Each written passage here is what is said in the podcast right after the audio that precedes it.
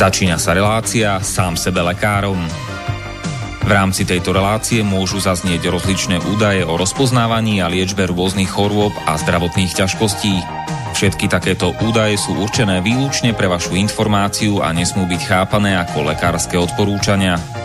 Ak máte akúkoľvek akútnu či chronickú chorobu alebo iné zdravotné ťažkosti, s ktorými si sami neviete dať rady, obráte sa prosím na kvalifikovaného a skúseného odborníka, ktorý bude môcť individuálne určiť, v čom tieto choroby a ťažkosti spočívajú a ako by ich bolo možné odstrániť či vyliečiť. Nič také však nemusí účinkovať na diaľku, teda bez toho, aby vás kompetentný odborník videl a osobne vypočul a vyšetril. Preto je dôležité osobné odborné poradenstvo, ktoré vám môže ušiť liečbu na mieru podľa vašich potrieb, životného štýlu, životného rozpoloženia a ďalších individuálnych daností. Nie je však v silách ani moderátora, ani hostí tejto relácie predvídať všetky okolnosti, ktoré by mohli konkrétne vo vašom prípade nastať a vyčerpávajúcim spôsobom ich v rámci relácie popísať. Zároveň moderátor a hostia tejto relácie nemajú nejakú kontrolu nad tým, či budú ich slová presne zapamätané, správne pochopené a bezchybne uplatnené. Zároveň vôbec netušia, kto všetko túto reláciu bude počúvať a teda nemajú nejakú možnosť individuálne podľa potreby zasiahnuť a diagnostiku či liečbu vhodne upraviť. Zároveň sa lekárska veda prudko vyvíja a každý týždeň sú zverejňované nové a nové vedecké štúdie, z ktorých niektoré prinášajú úplne zásadné nové poznatky, rozširujúce ľudské poznanie alebo vyvracajúce doteraz prevládajúce domienky. Zároveň je človek tvorom omylným a aj napriek všetkej poctivej, úprimnej a svedomitej snahe o plnosť, pravdivosť a bezchybnosť poskytovaných informácií sa môže pomýliť. Preto to všetko nie je mysliteľné, aby moderátor či hostia relácie sám sebe lekárom na slobodnom vysielači niesli akúkoľvek hmotnú či nehmotnú zodpovednosť za prípadné škody, ktoré si poslucháči môžu privodiť neúplným zapamätaním, nesprávnym výkladom či nevhodným uplatnením vo svojom živote tých údajov, čo v tejto relácii odznejú. Z toho však vôbec nevyplýva, že by sme si za svojimi slovami nestáli, ale len to, že keď nemáme právo osobným zásahom ovplyvniť diagnostiku či liečbu daného jednotlivca, logicky nesmie byť od nás požadovaná osobná zodpovednosť za to, čo nemôžeme nejako ovplyvniť. Počúvate Slobodný vysielač. Pekný večer, milé poslucháčky, vážení poslucháči, vítajte v relácii Sám sebe lekárom číslo 112 pokiaľ počúvate naživo, tak máme dnes nedelu 8.3., teda marca, brezňa, alebo března roku pána 2020. Všetko dobre prajeme všetkým ženám k ich medzinárodnému dňu dnešnému a tiež ešte dnešným oslávencom a na Slovensku všetkým Alanom a Alanám dnes večer a už o pár hodín, teda v pondelok všetkým Františkám a Erhardom do Česka vše dobre k svátku, všem Gabrielám a zítra Františkám. Témou našej dnešnej relácie bude také nadviazanie na reláciu spred uh, štyroch týždňov, ak si dobre spomínam. dobre. No a budeme teda pokračovať v tom, um, aké dopady majú tráviace problémy a môjim dnešným hostom bude po 12. krát už v tejto relácii magister Andrej Medveď. Dobrý večer, prajem. Dobrý večer aj tebe. Jediný medveď so svojou vlastnou značkou výživových doplnkov, na Slovensku teda aspoň. tak a my sme momentálne svetkami takej Aha. Dobre. Andrej mi tu ukazuje, že budeme súťažiť. Aj keď neviem, či to je súťaž, keď iba losujeme zo všetkých, čo napíšu, ale dobre. Vymyslíme si nejakú otázku. Vedomostný kvíz. Ved- no ale ja som s iným chcel začať. Takže už aj Slovenské ministerstvo zdravotníctva sa úspešne zapojilo do vyvolávania paniky okolo inak akože pomerne bežného a nie nejak extra brutálne smrteľného vírusu, ktorý má pod elektronovým mikroskopom vraj tvar koruny. Nevidel som, ale údajne je to tak. A preto sa volá koronavírus. No. Českej koruny? No, slovenské, že asi nie, to už nie je aktuálne. Neviem, či v Dánsku ešte majú koruny. A majú. Hej, aj Norsku. Aj Švédi majú. Áno, Švedi ešte nemajú euro? Nie. Aspoň si myslím, že nie. Je to možné, je to možné, no. Dobre, dobre, no tak ministerstvo zdravotníctva, prosím pekne, včera večer od 19.55 mi došli dve SMS-ky. Čítam. Dôležité, pre koronavírus nechoďte k lekárovi osobne, ak to nie je nutné. Využite predpisovanie liekov cez e-recept. Liek si vyzdvihnete v ktorejkoľvek lekárni. A potom druhá.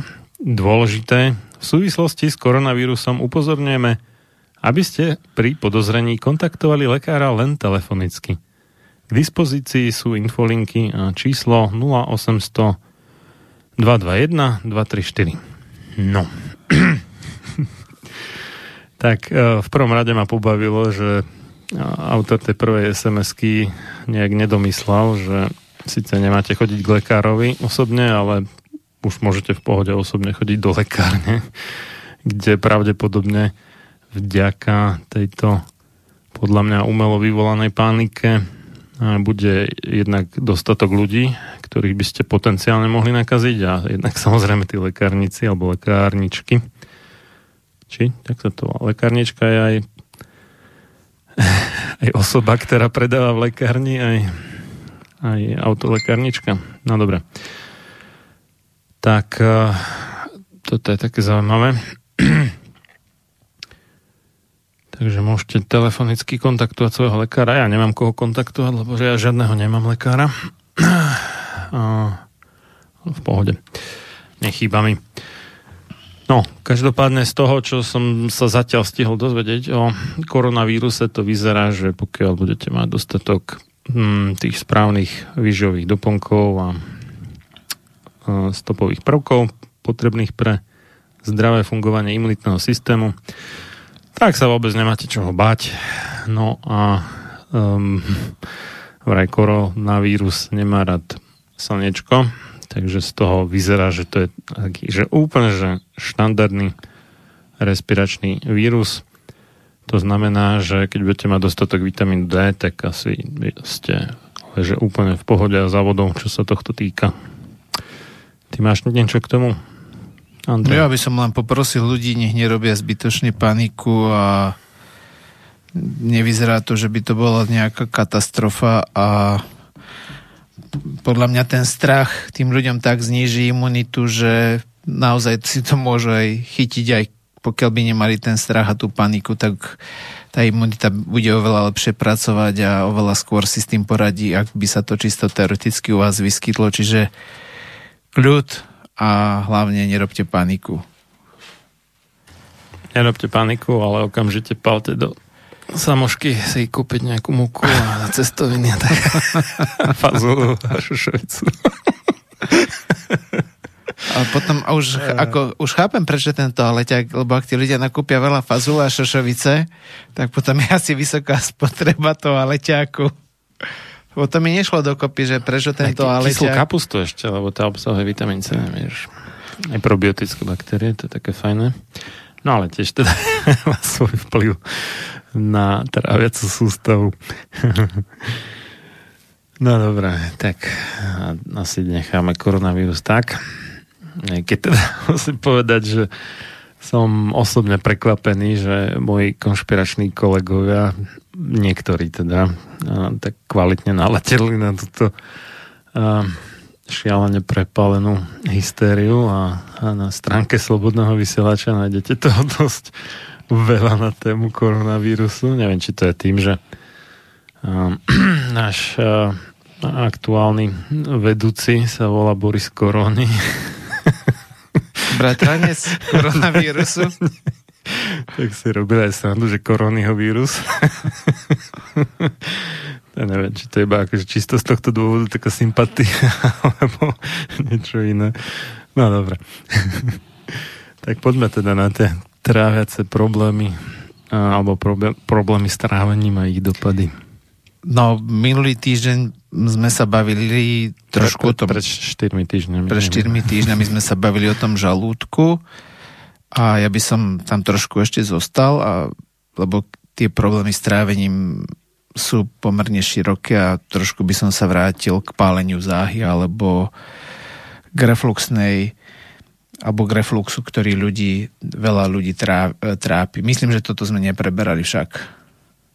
No, na refluxe nespomínam. Niečo sme tuším, nie, nie, ako dotkli sme sa toho, ale nie do hĺbky asi nie, myslím. Hej.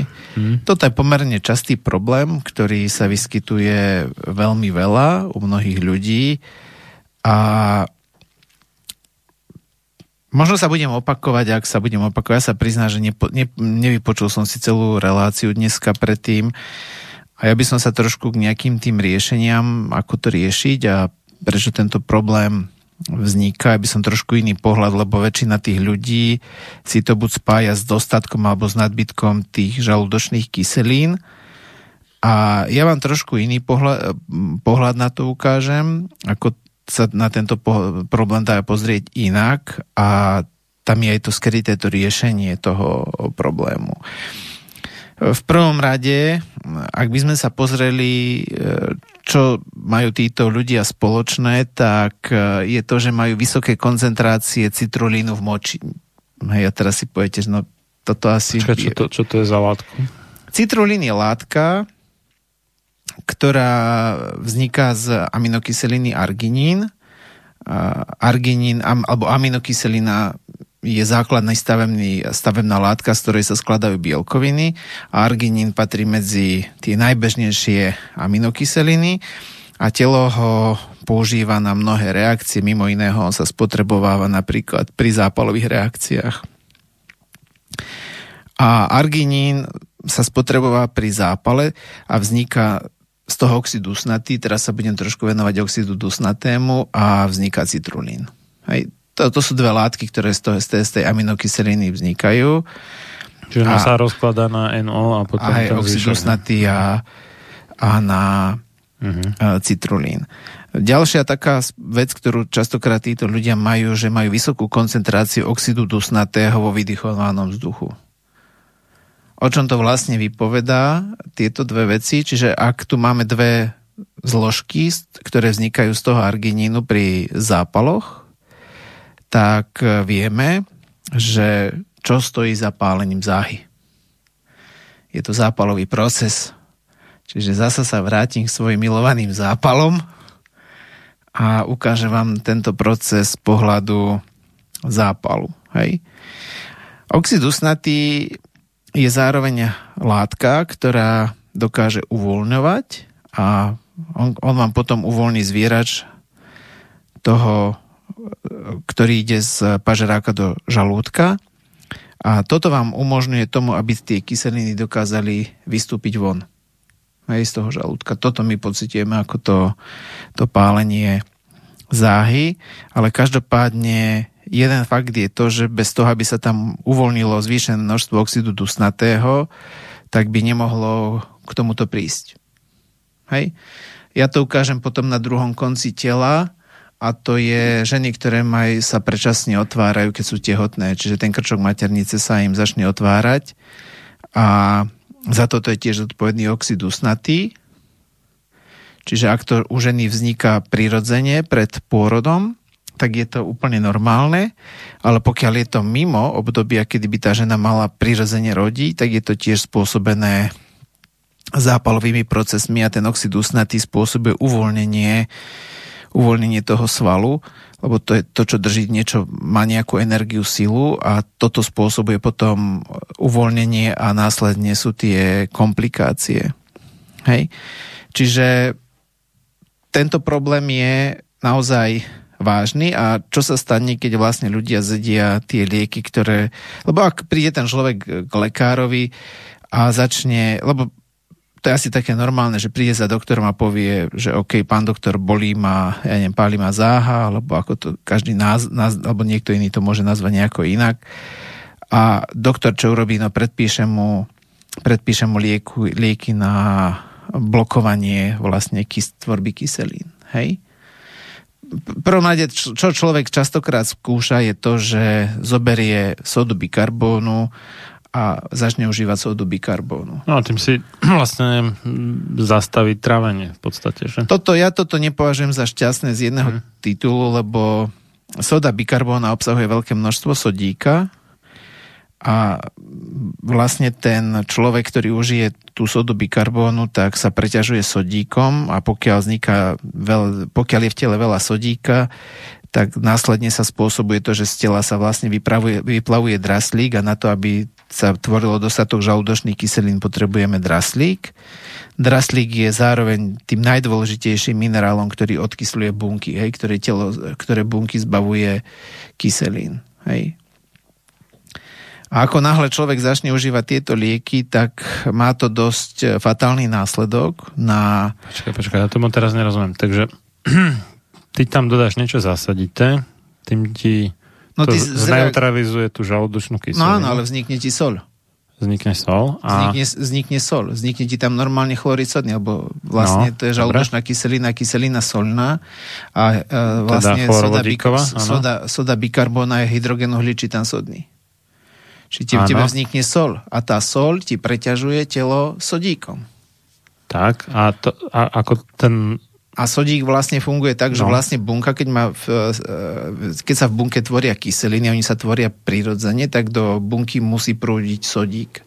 Sodík vlastne naviaže tú, ten, lebo čo je kyselina? Kyselina uh-huh. je látka, ktorá je ochotná odozdávať proton vodíka, čiže kladne nabitú časticu H+. H+, hej? No. A na to, aby vyniesla ten sodík, tak je potrebné, aby do tej bunky vošiel draslík. A keď, no, ti, a keď, dobré, dobré. A keď ti chýba draslík, tak ten sodík zostáva vo vnútri v bunke a toto robí obrovský problém. Mm-hmm. Čiže vlastne vzniká ti acidóza vo vnútri v bunke. Ono to s krvou nemá nič spoločné. Tu sa jedná o procesy, ktoré sú vo vnútri v bunke. Čiže čím viac my dávame toho sodíka mm-hmm. do tela, tak vlastne vytvárame zároveň nedostatok draslíka a ten sodík spôsobuje to, že my potom sme ochotní ten draslík ťahať z nejakých svalov, čo samozrejme zniž, znižuje silu, Aha. ale zároveň sa spôsobuje to, že ten sodík spôsobuje vyplavovanie toho draslíka. A keďže tie laboratórne merania draslíka nie sú dobré, lebo draslík e, sa väčšinou nachádza vo vnútri v bunke, oni ho merajú z plazmy, čiže nie z buniek, z celej krvi, krvi. Mm-hmm. tak vlastne a to nie je ani presné meranie. Jednoducho, kto si myslí, že má dostatok draslíka cez tie štandardné laboratórne testy, ktoré sa robia u nás, tak to je na neskutočnom omyle, to už bolo niekoľkými štúdiami vyvrátené, je ich mám aj doma napísané, že ktoré hovoria, že takto sa nedá jednoducho merať. Čiže tí ľudia, ktorí berú ten, uh-huh. tú sodu bikarbónu, tak si preťažujú poprvé telo sodíkom cez sol, Čiže to je jedno, ako keby, že doma viacej solíte, tak je to takisto problém, čo môže vyústiť do mnohých p- problémov, vrátanie vysokého krvného tlaku, mozgovej príhody a tak ďalej a tak ďalej, ale to, to by bolo možno na špeciálnu reláciu, alebo teraz v marci budeme mať dve prednášky na túto tému, jednu v Bánovci a druhú v Košiciach. Uh-huh. A ďalšia vec je to, že ja si neriešim ten problém, hej? Neriešim ten problém, ktorý, prečo to vzniká, vlastne tá zvýšená tvorba tých žalúdočných kyselín. A to... No ale to sú aj také soli sa dajú kúpiť, alebo zmesi na solenie s nejakými ďalšími vecami, kde máš e, akože pol na pol, že chlorid sodný a chlorid draselný. No to beriem, ale mhm. jednoducho mm-hmm. toto je v poriadku, to je z hľadiska solenia, ale keď tí mm-hmm. ľudia majú, keď ich páli zaha, začnú mm-hmm. užívať sodu bikarbónu, Hej, tak vlastne znižujú pH v tráviacom trakte a celý tráviaci trakt v podstate je kyslý, musí byť kyslý, lebo cez no, čiže tým, tým vlastne narúšam celý tráviaci trakt. Spomalujú trávenie, alebo respektíve nedokážu poriadne tráviť. Pre, nedokážu tráviť. No.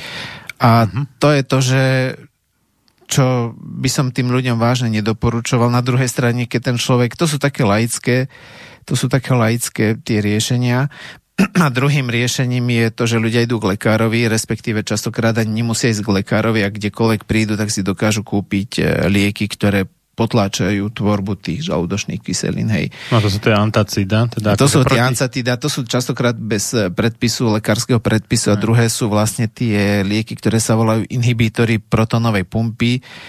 Ano. To inhibitor znamená, že niečo spomaluje, čiže to sú lieky, ktoré spomalujú pumpovanie tých protónov. Teda tých H+. Tých H+, čiže mm. tých protónov toho vodíka do kyseliny, čiže vlastne vy, tým pádom telo nedokáže vytvoriť to kyslé prostredie. A tým zase ako zastavujú Hej. trávenie. Čo, zastavujú. Čo je celý problém je to, že Hej. tieto lieky spomalujú nielen tie protóny v tých bunkách, alebo to pumpovanie tých protónov, ktoré pumpujú tie častice vodíka do tej žalúdočnej kyseliny a robia ho kyslým, ale oni v podstate, a to málo kto vie, že tie lieky e, poškodzujú mitochondrie bunkové elektrárne. No, ja som sa pozeral teraz na uh, nejaké to antacidum. Ja viem z iných dôvodov, že, že to je nebezpečné. Toto je jedna vec, teda, že to zastavuje trávenie, ale druhá vec je, že bežné antacida obsahujú hydroxid hlinitý. to je ten hliník, ktorý my veľmi milujeme vo vakcínach. A aj tá istá zlúčenina dokonca, hydroxid hlinitý a to je vlastne zásaditá vec a ten istý princíp, ako sódy bikarbona, že zásadite s kyslým zreaguje a vytvorí tú sol, zneutralizuje to. No ale v čom je vtip?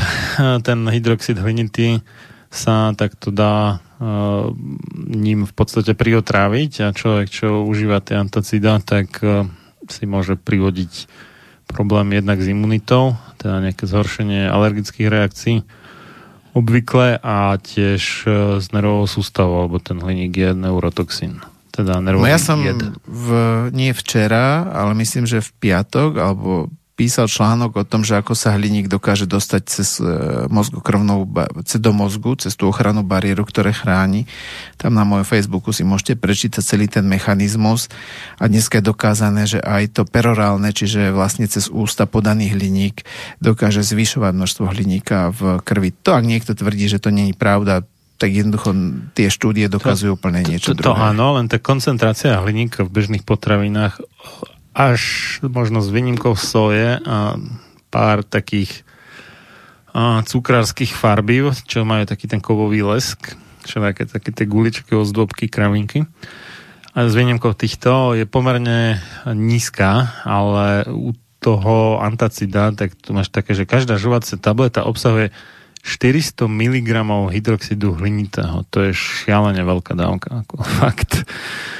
A toto ozaj neradím nikomu užívať. Už, už keď chcete si potlačiť kyslosť žalúdku, čo je principiálna hlúposť, ale keď už budíš, tak ozaj je lepšie tá soda bikarbona než antacidum s hliníkom, to, to je úplne že vražda.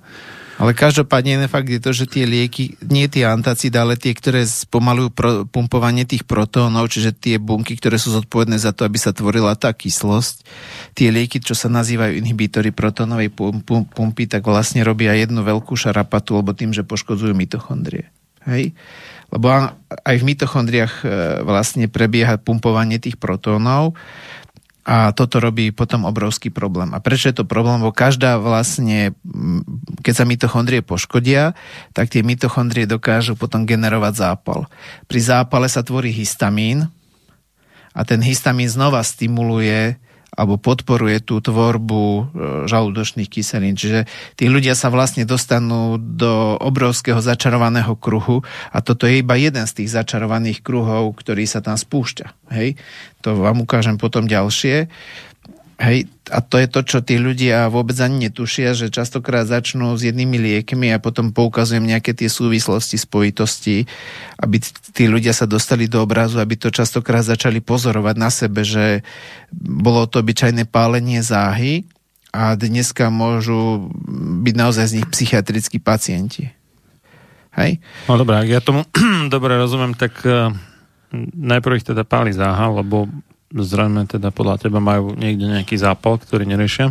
Áno, tak oxid usnatý Týmto... sa ti prirodzene nemá dôvod tvoriť v nadmernom množstve jedine pri zápale. On inak sa nebude tvoriť v nadmer, nadmer, no, nadmernom jasné. množstve. Tý, tým, že si to potlačia teda tým inhibitorom protonovej pumpy, si znefunkčenia mitochondrie ktoré... Vďaka čomu teda budú mať málo energie.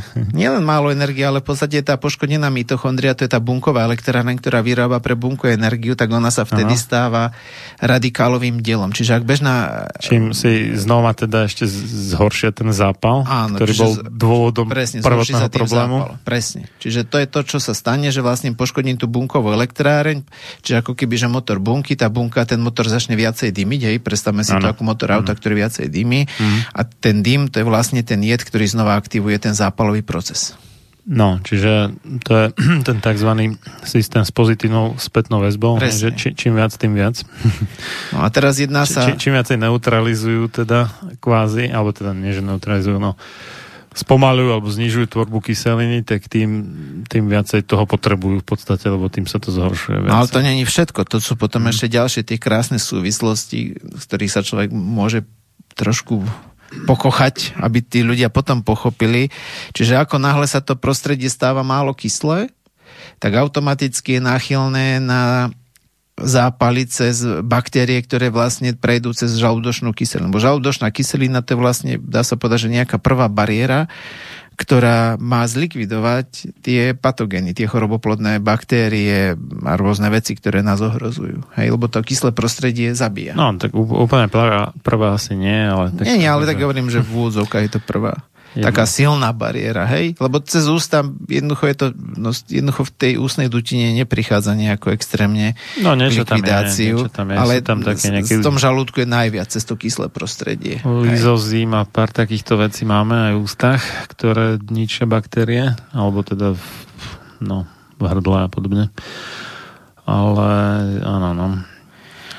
No ako náhle sa tam dostanú tie, záp- tie, tie baktérie, tak znova spúšťajú zápaly a tie zápaly znova produkujú oxid usnatý. To je tá sranda.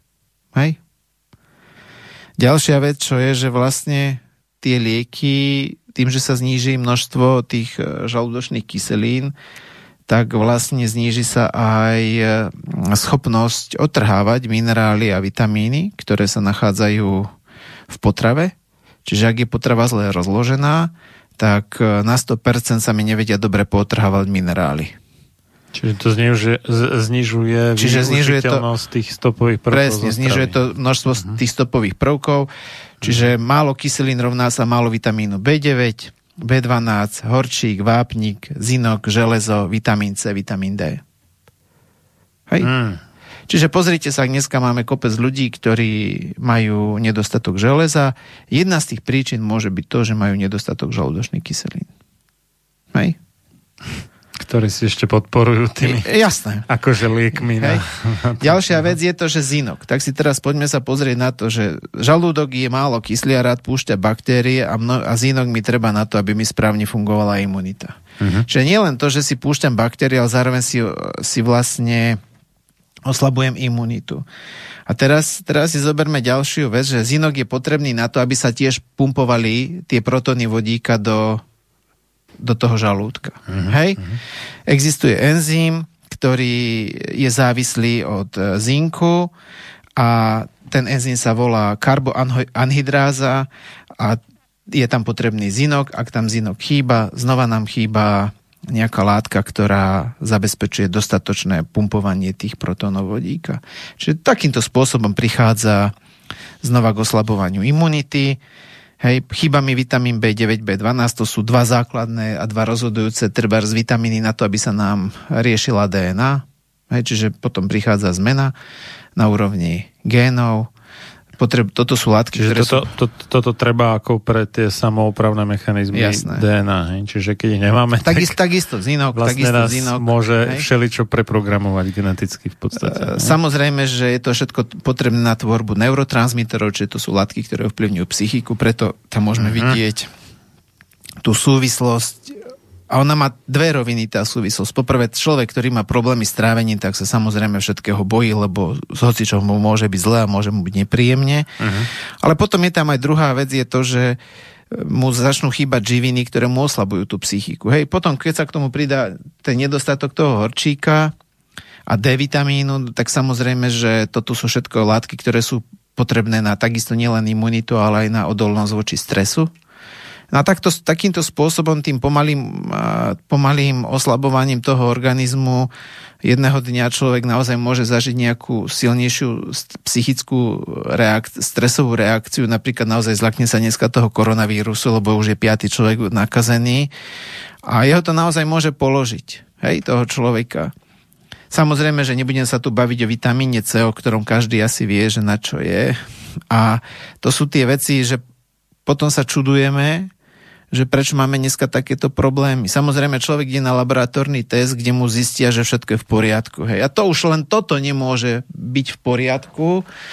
Keď tí ľudia užívajú tieto lieky, tak vám garantujem, že nie napríklad, ako náhle užívate tieto lieky, tak vitamín B12 sa vstrebáva cez také špeciálne bielkoviny, ktoré sa tvoria v žalúdočnej sliznici.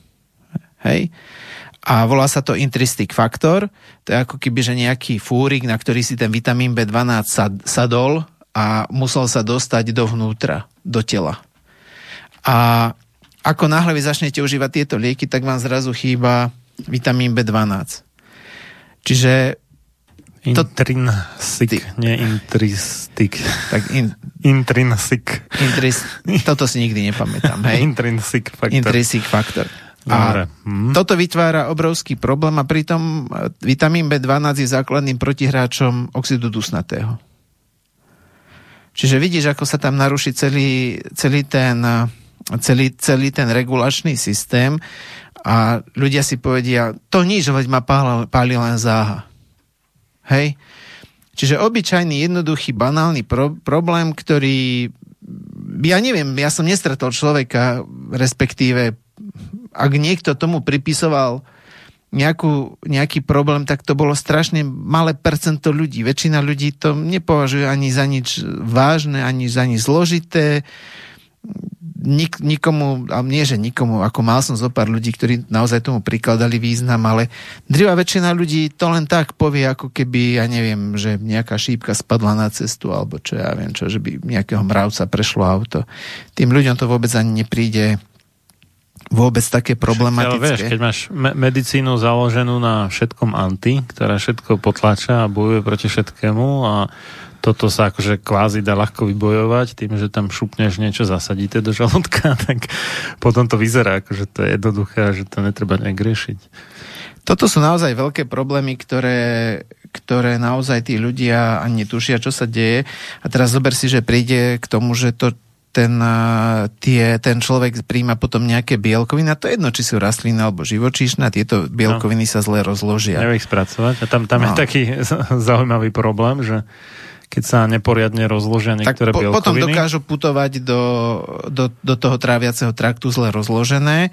A ja, ja tu ukážem zo pár no štúdí. Majú o, niektoré z nich majú opioidné účinky potom ešte, čo je Hej. veselé. Hej? Tie ne, nedorozkladané bielkoviny. A ja som si tu pripravil nejaké štúdie, že aké sú tie vedľajšie účinky tých liekov, ktoré znižujú kyslosť žalúdka. Hmm. A ja tu budem trošku citovať, aby tí ľudia vedeli, lebo častokrát si naozaj myslia, že toto my dvaja si tu sú same z rúk a ja neviem čo, že chodíme ľudí strašiť a že dvaja šarlatáni a tak ako užívanie tých inhibítorov protonovej pumpy vedie k zníženiu ro- rozmanitosti baktérií v čreve a to už po 7 dni užívania. Hej. Čiže po týždni ten človek už má zmenenú červenú mikroflóru. No, čiže tým, tým, že to vlastne rúši tú kyslosť, tak... E, Jednoducho narúša to potom automaticky trávenie potravy Vytvára nevhodné a potrava ovplyvňuje črevo. No, vytvára nevhodné prostredie. Nevhodné vlastne prostredie. Toto povedal Seto a kolektív v roku 2014. Uh-huh. Mhm. Hej, čiže aby sme, nie že nejaký medveď a filo, ale Seto a kolektív, hej. Všimnite si, žiadny lekár, ktorý vám predpisuje tieto lieky, vás na toto neupozorní. Ani jeden. Hej? A teraz prejdeme k takým, tak, takej pikoške, že všimni si, že je na vzostupe tzv. SIBO. Neviem, či si počul, čo to je SIBO. To je bakteriálne prerastanie a to je to, že baktérie z hrubého čreva sa ti dokážu dostať do tenkého čreva. To je problém? No je to veľký problém, je to veľký problém, tí ľudia majú rôzne komplikácie ako nadmernú plítnatosť, nafúkovanie, uh-huh. hnačky, bolesti brucha, hej, znížené vstrebávanie vitamínov, únava, strata hmotnosti a podobne. Čo to, čo to znamená tá skratka? Si, bo neviem prečo, čo, čo to... Ja si to až niektoré veci takto nepamätám, ale je to bakteriálne prerastanie a čo to presne, neviem, musel by som sa pozrieť, ako isté veci, ktoré mi nie sú potrebné k životu, nejakým spôsobom nedržím na hlave. A vlastne tieto lieky zvyšujú riziko bakteriálneho prerastania. Lo and Han 2013, čiže znova nejaká, nejakí autory, nejakí vedci sa to tomu... našiel. To je nejaké, že small intestinal bacterial overgrowth, čiže... Baktérie z hrube čeva idú do, do tenkého. Hej? No. Ďalšia vec, čo je, takisto bola na to robená štúdia. Janar, Janar Hata, Hanan a spol v roku 2012, že užívanie týchto liekov zvyšuje riziko infekcie Clostridium difficile. Hej? To je tá typická baktéria, ktorá je zodpovedná za hnačky a dokonca vo vyššom veku môže spôsobovať až, môže spôsobiť až umrtie pacienta. A pozri sa, že častokrát naozaj ľudia vo vyššom veku majú pred, pomerne často predpisované tieto lieky, potom sa dostanú do nemocnice, kde im podajú treba z jednu dávku antibiotík, lebo vtedy je to život naozaj zachránujúce a zrazu ten človek má obrovský problém a musíme, naozaj nieraz ten človek umiera. Pritom, keby tá medicína mala čo len štík, štipku chochmesa, tak už keď dáva tým ľuďom tieto, tieto lieky, tak im mala povedať, aké má vedľajšie účinky a čo tí ľudia majú, ale Pravde... No to je dokonca aj v zákone, že sú lekári povinní informovať o tom, ale vyzerá, že druhá väčšina to aj tak nerobí. A však ani no. jeden za to nikdy nemal žiadny postih, tak na čo by to robili? No, no, no, ja som sa dokonca skrze jednu kamarátku, lebo však mňa nemajú radi úradníci naši zdravotnícky, tak uh, pýtal štátneho ústavu pre kontrolu liečiv, že či uh, hlásia takto že komu treba nahlásiť, že lekár nenahlásil nežiaduce účinky, lebo za to, že nenahlási, alebo podozrenie iba stačí, za to, že lekár nenahlási podozrenie na nežiaduce účinky, mu hrozí na Slovensku pokuta od 300 do 35 tisíc eur. Že minimum je 300. No a trvalo asi 5 krát, akože, kým sme konečne vymámili zo štátneho ústavu pre kontrolu liečiv, že komu to treba hlásiť, lebo oni a očividne komu? to, no nejako, nejaké meno, hej. Očividne... A ten to, tam už nerobí, hej? Očividne to nikto doteraz neriešil a nikomu nedali pokutu za to, že nehlásia nežiaduce účinky, hoci mal. Lebo keby áno, tak to ani nemusíme sa pýtať a majú to hneď na webe, ale nemajú samozrejme. Ale v zákone to tak je, hej. Čiže formálne majú nejakú povinnosť, ale keďže nikto ju nevymáha, tak uh, ju nikto ani neplní. Alebo skoro nikto. Tragédia je to, že tí ľudia veria tým lekárom bez výhrad a pritom to môže mať naozaj fatálne následky. Obyčajný jednoduchý liek, ktorý nikto nepovažuje za problém. Ja tu ešte ďalšie pre, skúsim skúsim tu ešte čo si prečítať a to je, že vlastne užívanie tieto lieky vedie k zníženiu koncentrácií bifidobaktérií v tenkom čreve. Wallace et al., hej, čiže Wallace a kolektív v roku 2011. Hej? A ak si zoberieme, že ako starneme, tak množstvo tých bifidobaktérií nám klesá, čo samozrejme, že ovplyvňuje imunitné reakcie v tele a tak ďalej a tak ďalej tak my skrátka si tým urýchľujeme celý ten proces, lebo tie bifidobaktérie to sú priateľské baktérie, ktoré pre nás vyrábajú kopec dôležitých látok. Hej? Čiže my sa ako keby, že sami seba ochudobňujeme o čosi. Hej? Takisto Jackson a kolektív v roku 2016 došli k poznaniu, že užívanie týchto liekov vedie k významnému zníženiu množstva baktérií v čreve. Hej. Lebo tam vidíte, že prečo nám dneska narastá toľko, toľko problémov s, potom s tými črevnými problémy, ktorým sa tiež dneska dostanem, aby ste pochopili, že častokrát to začína tak, že tí ľudia odignorujú to, čo sa deje v žalúdku. Hej? Ďalšie také, to som zabudol tu niekde štúdiu, asi som, som si ju nevytlačil, ale k vyššie, vedie, užívanie týchto liekov vedie k vyššiemu výskytu streptokokov v tenkom čreve, ktoré pochádzajú z ústnej dutiny. Hej? Čiže tam je tam krásna to ukážka toho... Prelezúce žalúdok vďaka Presne. Hej, kyslosti. Malá kyslo žalúdka, jednoducho tieto, tieto prelezu a tam je ten problém. Hej? Čiže vidíte, že tie problémy, ktoré tu máme dneska s črevom a je ich z roka na rok viac a viac a ľudia majú čím ďalej tým viac tie problémy s trávením. tak častokrát začínajú zlým trávením v oblasti, v oblasti toho žalúdka. Hej. Dáme pesničku? Môžeme. Mám takú špecialitku pre teba. Mongolsku? Nie, tentokrát nie. od, od i, iného, z tvojho živočišného druhu, od Ľuboša Medvedia. Takže... Aha, ja som myslel, že nejakú mongolskú. A bude aj nejaká exotika ešte. Teraz od Medvedia pre Medvedia dáme dačo. No zahyň, studom večným zahyň podlá duša, čo o slobodu dobrý ľud môj mi pokúša Lež večná meno toho nech ovenčí sláva, kto seba v obeď svetu za svoj národ dáva. A ty morho, hoj morho, detvo môjho rodu, kto kradmou rukou siahne na tvoju slobodu, a čo i tam dušu dáš v tom boji divokom, mor ty len a voľne byť, ako byť otrokom. Samochalúbka. Počúvate Slobodný vysielač.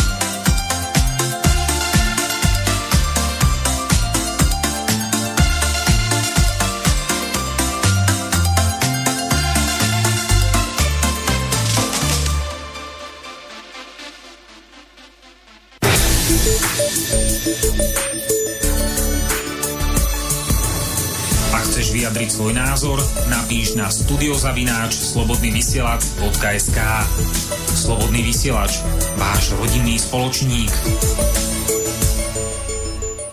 Pokračujeme v relácii sám sebe lekárom číslo 212 na tému problémy s trávením a ich dopady z bansko štúdia Slobodného vysielača od Mixu Marian Filo a za hostovským mikrofónom magister Andrej Medveď.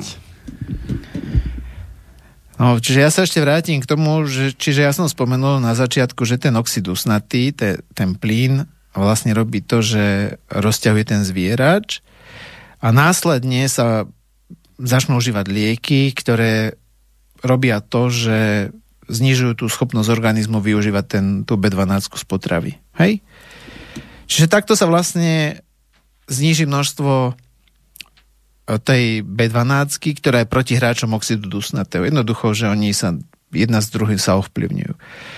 A potom sa mi vyčerpá B12 a automaticky mi nemá čo regulovať ten oxid usnatý. Človek vypustí lieky a zápäti zistí, že ho znova páli záha.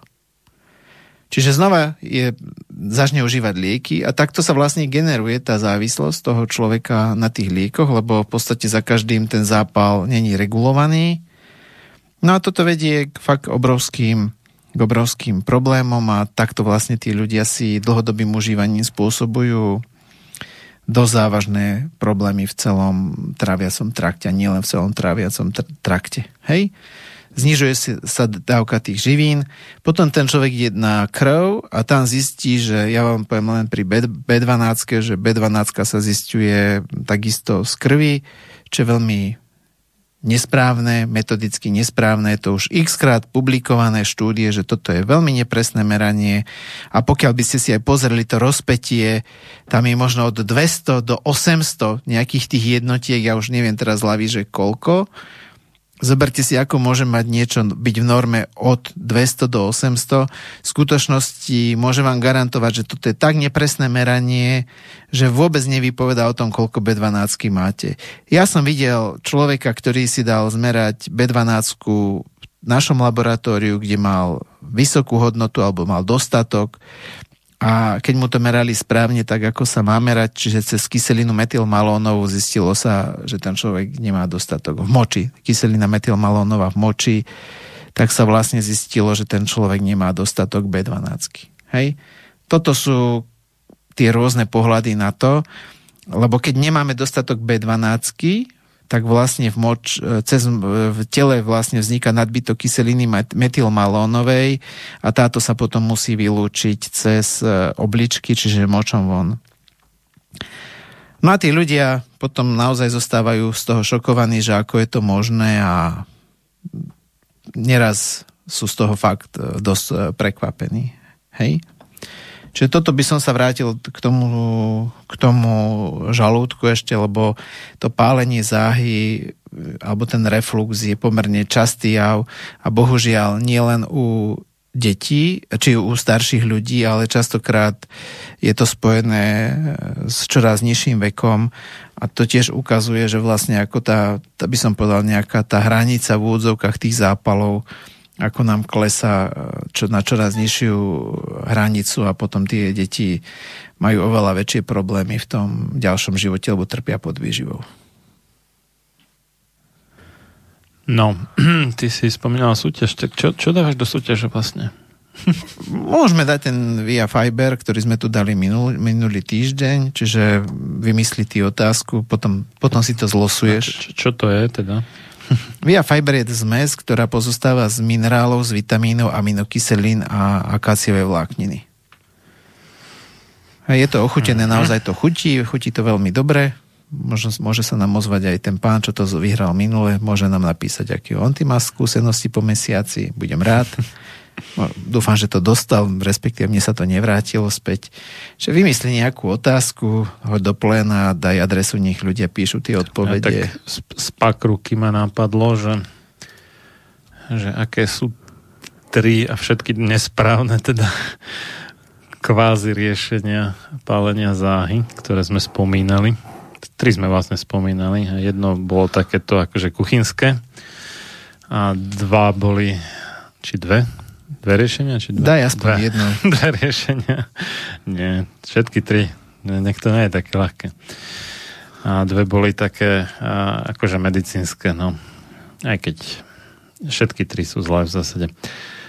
Dobre, takže otázka je, že akými tromi spôsobmi sa nesprávne rieši pálenie záhy. A človek môže vyhrať, teda, jak sa to volá ešte raz? Via Fiber. Via Fiber. Fiber je vlastne vláknina. Áno. Mhm. Dobre. No, Keď sme pri tráviacich, tak dáme niečo, čo pomáha tráveniu, aby sme tam ľuďom nedávali niečo, čo im... aby sme to mali k téme. Súhlasíš? A, jasné. Ja som, ja som za. to je na tebe, čo daruješ, samozrejme.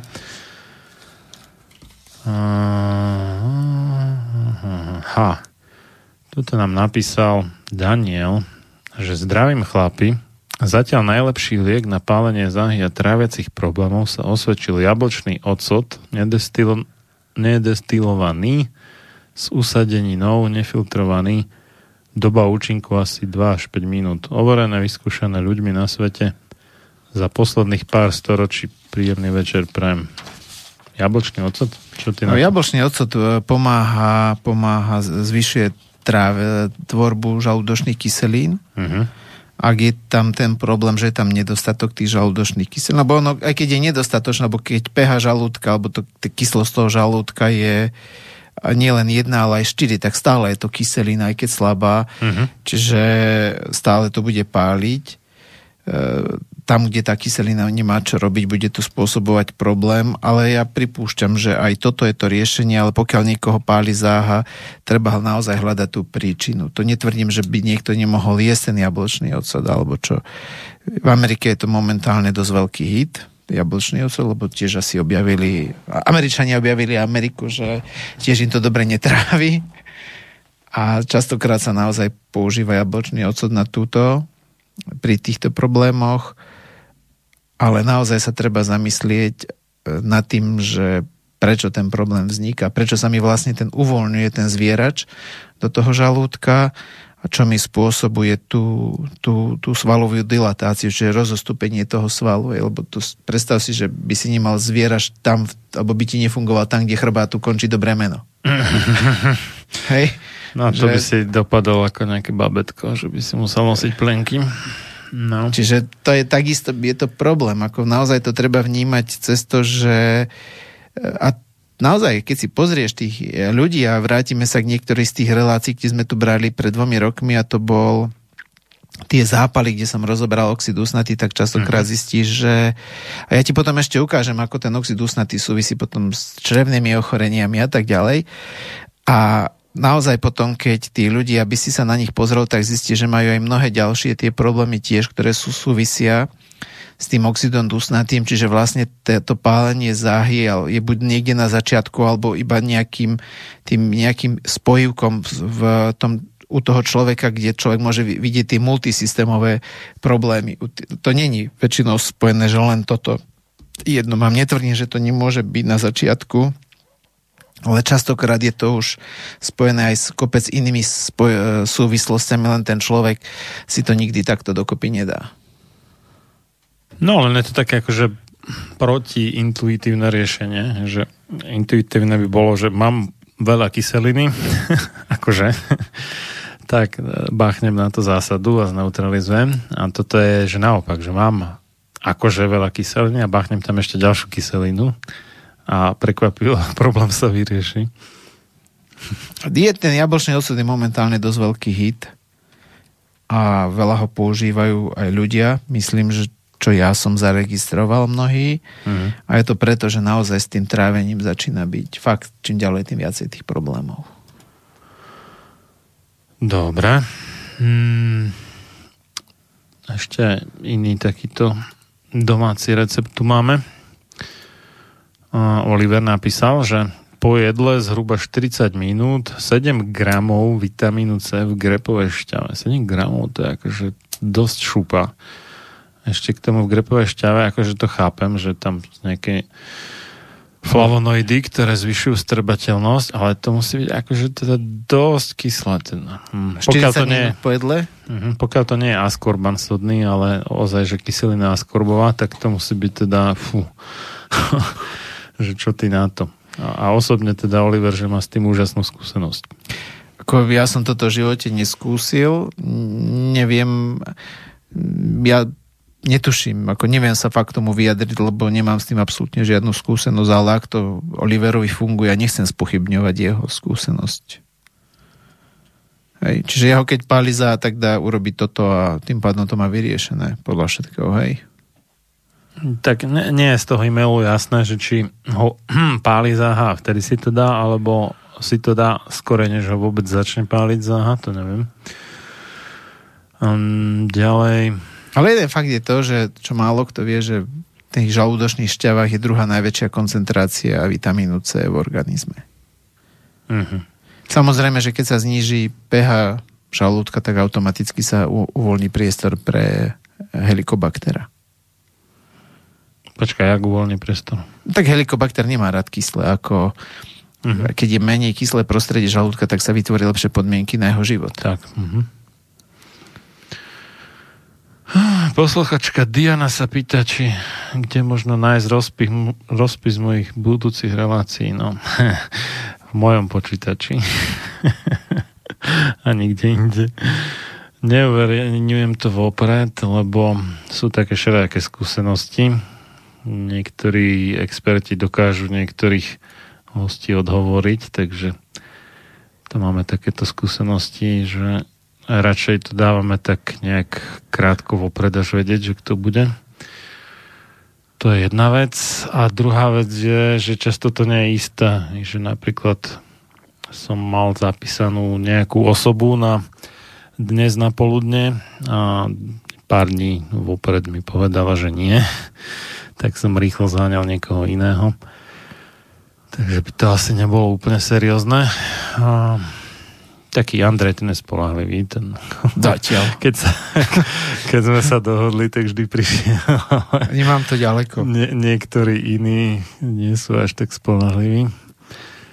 Takže toto, akože chápem, že z hľadiska e, poslucháčov to nie je úplne ono, tento štýl, ale nie sme mainstream, že by sme si diktovali podmienky a mohli akože úplne že vyberať a, a hostia odmietať nejakých. A, takže máme to proste ťažšie v tomto smere, takže takéto veci nezverejneme nejak veľmi dopredu. A to sa netýka iba mňa, to sa týka skoro všetkých mojich kolegov. A druhú otázku má, že zároveň ma zaujíma, či plánujete aj YouTube live stream No ja nie. som toho hrozím, lebo by sa ľudia pozerali, ak sa tu ksichtím na to. oh, teď som sa musel ešte lepšie obliekať. Tak si dáš ako, že, masku uh. fantoma sa ideš, nie? Nie, asi tam toho, jak sa volal, Guy Fawkes, či jak ten, ten čo majú Anonymous tú masku, vieš? Aha. to bol ten typek, čo plánoval vyhodiť do luftu anglický parlament, ak si dobre spomínam. To neviem, po, po, ňom sú, po ňom sú tie masky. Vieš, kde to bolo? Vo, vo filme V ako Vendetta, ak si to videl. Nie, nie, nie. Nevidel, to odporúčam, to je dobrý film. Dobre.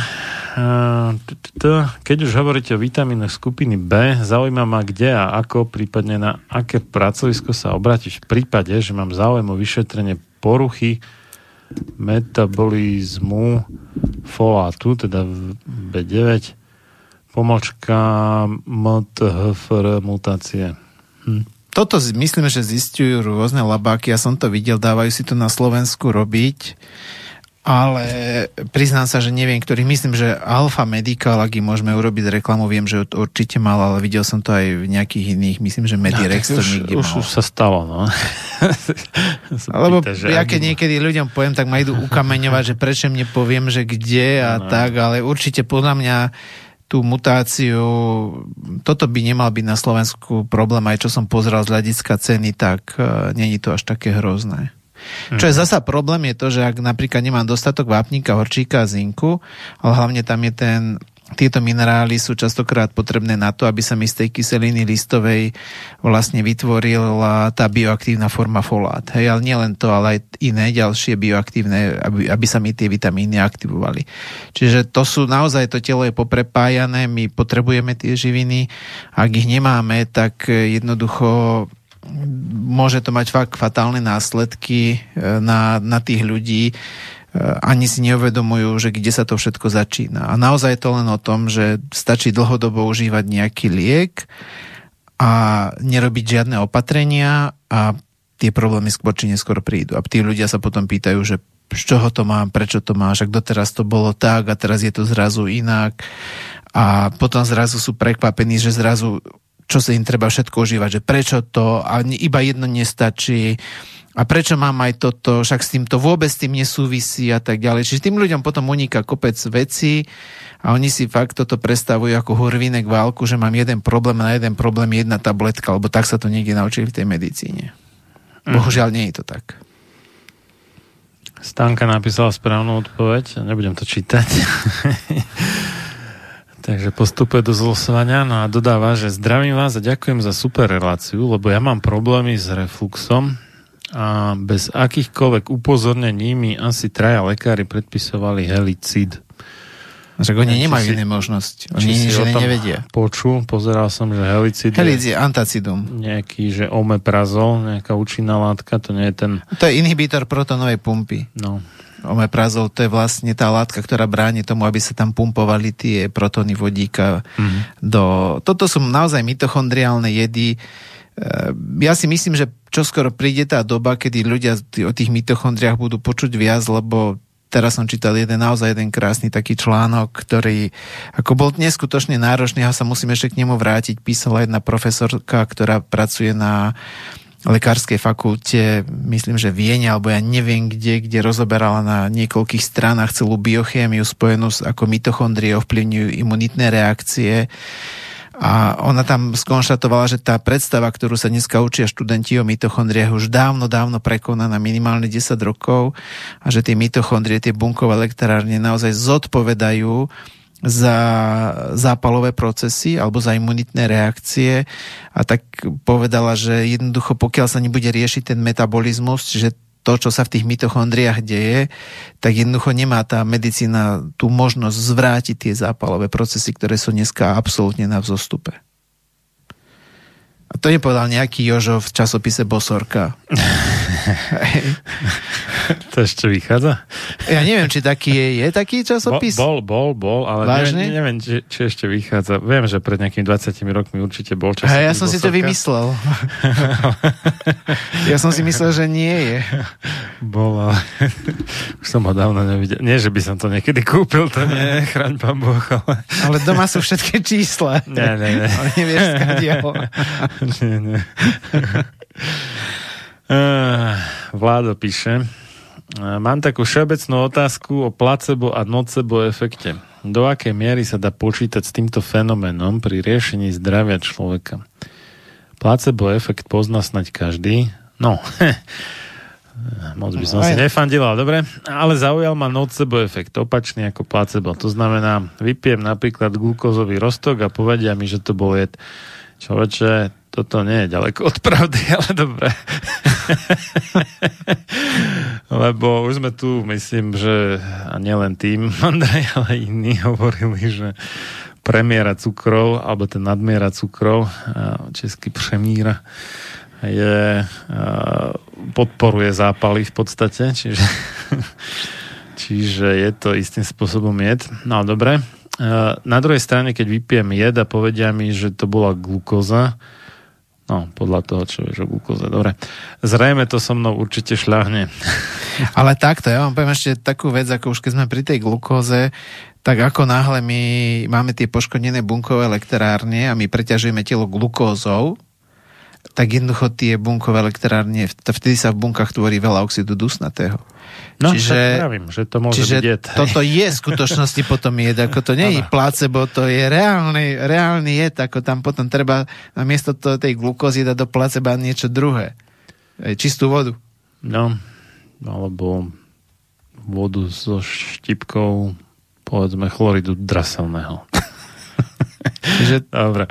Toto, toto naozaj niekedy môže aj taká látka, ktorú si ľudia myslia, že je bezvýznamná, v nie, pri niektorých prípadoch fakt robiť veľké šarapaty v organizme. A ja, ja vám ukážem, že e, taký taký príklad, že vy zjete nejaké sacharidové jedlo, treba z nejaký roštek a zrazu vám je potom nevoľno, ťažko, môže vás nafúkovať, alebo čo ja viem čo.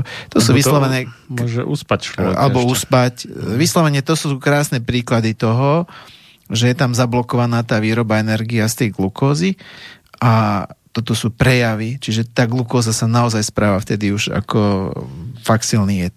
Toto sú už prejavy toho, že tá glukóza už robí veľkú šarapatu v organizme. No a nemusí to byť akože čistá glukóza, ale aj tá, čo sa rozloží vlastne z polysacharidov alebo škrobov, alebo teda nejakých obilnín, ríže, kukurice, múky, pečiva, chleba a tak ďalej. Uh, no ale teda ešte tá otázka Vladova. V tejto súvislosti sa pýtam, uh, nie sú možné vedľajšie účinky liekov alebo očkovania tiež predmetom nocebo efektu, keď o nich subjekt vie? No, sú. Prečo by nie? Dobre, ale teraz ako, čo teraz ľuďom nebudeme vraveť, že to má vedľajšie účinky, čiže dieťa ti nepoviem, no tak vieš čo, tak tu je po, nejaká horúca rúra, nechytaj, lebo sa popáliš. ako to, kebyže si ideme zakrývať oči pred tým, tak ja si myslím, že toto nie je dobré. Jednoducho podľa mňa ten človek by mal vedieť. Na druhej strane, no ja by som bol rád videl, že aký má výsledok potom bez toho, aby ten človek mal len pozitívne informácie, ako by sa to prejavilo. Hej, toto... No, u toho očkovania máme práve taký experiment v prevádzke už dobrých 70 rokov a čím ďalej, tým menej funguje ten efekt, že keď neviem o nežiaducich účinkoch, tak som s tým v pohode. Čiže uh, asi nie je ten uh, efekt až tak silný. Hej, že... Ale drvá väčšina ľudí vôbec nečíta žiadne príbalové letáky. Ako to je, to je mýtus. Pra, že vrátane to... lekárov. A jednoducho, keď človek komunikuje s tými ľuďmi a vidí tam tie vedľajšie účinky tých liekov hmm. a tým ľuďom to potom človek ukáže, že toto je tak a toto má takú súvislosť, tak oni sú z toho prekvapení, čiže to tak naozaj je. Hej? Alebo potom... Môže, ak... môže to byť tak, že, že potom, keď je človek vyslovene, že vystrašený z toho, že tento no liek má zhoršiť. také nežadúce účinky a môže, áno, hej, a potom ho z nejakých dôvodov užije, či už pod natlakom, alebo si to vyhodnotí, že napriek tomu je to menšie zlo, tak môže to niesť horšie, ako keby o nich nevedel. No, ako, ale asi ten efekt nie je až tak strašne silný, lebo vyzerá, že tie lieky majú tie nežiaduce účinky, aj keď o nich človek nevie. Ale určite. A potom, a potom je tam druhé, že tí pacienti, keď zažívajú to, že ich lekári ako sa s nimi bavia, no tak už potom ten samotný lekár je tým nocebom. Lebo častokrát tam ľuďom ide, človek ide so strachom. Ja nehovorím o všetkých, ale to, čo niekedy človek počúva, ako sa správajú tí lekári k tým ľuďom, tak ako, fú, ako to nesne tvrdí, že ľudia sú svetuškári, bože uchovaj. Hmm. Ale to, čo mi minulá jedna pani rozprávala, ako ju zosmiešný lekár, keď sa čokoľvek spýtala, ako nakríčal do nej, že dieťa položilo neviem čo kde, tak som dostal, ako ak to bola pravda, tak jednoducho to je tragédia. Ja nehovorím, že to je, lebo nebol som toho svetkom, ale ja čo počúvam a neverím tomu, že tí ľudia si tie story vymýšľajú, tak neraz samotným nocebom je to správanie toho lekára alebo častokrát aj tej sestričky. No. No máš bežne také, že lekár tak v priemere venuje 10 minút jednému pacientovi. Aj to je otázka, či venuje, či polku z toho neťuka do počítača. No a takýto prístup, že mnoho tých pacientov potrebuje byť jednak vypočutých a jednak ten lekár na to, aby mal aspoň trošku šajn, čo tomu pacientovi je, tak ho potrebuje vyspovedať a to sa proste za tak krátky čas nedá stihnúť. Marian, ja si aj tak myslím, že aj keby tí lekára mali hodinu čas na toho pacienta, aj tak by to nerobili. Ten lekár nie, toto vôbec nevie. To si dovolím tvrdiť. Nevie to, nevie komunikovať s pacientom. Oni sa to neučia. Jednoducho, ja si myslím, že ten systém, aký je dneska, vyhovuje fakt mnohým vrátane tým pacientov, lebo pacient dneska je ochotný prevzať zodpovednosť za svoje zdravie. A, a neháčme všetkých to jedného vreca? Ja nie, nie všetkých, ale 80% je to tak. No, áno, povedzme. A lekár by vôbec nevedel, čo má s tým pacientom komunikovať. Jednoducho, ich to na škole nikto neučí oni to netušia. Keby sa len ten pacient spýtal obyčajné sprosté prečo, Dosť veľa ľudí so mnou komunikuje skrz histamínovú intoleranciu. Ja sa ich dosť často pýtam, prečo vy nemáte dostatok toho enzymu DAO. Že neviem. No tak choďte spýtajte sa lekárky, uvidíte tú reakciu. Hej? Ako fakt, choďte, zažite. Čaká, ty vy, vystavuješ tých ľudí stresovým situáciám. No je dobré, ale tam zistíte, že v podstate ten lekár o tom nič nevie a potom, vám lek- a potom ten lekár povedá, ako tá jedna, mi veľa ľudí hovorí, no nájdite si to na Google. A zápäť ten fakt. lekár, jasné, oni ich posielajú na Google, ako to normálne, ako a doktor potom, Google. Potom sa ti vysmievajú, že si Jasné, potom sa vysmievajú, že chodíš na Google.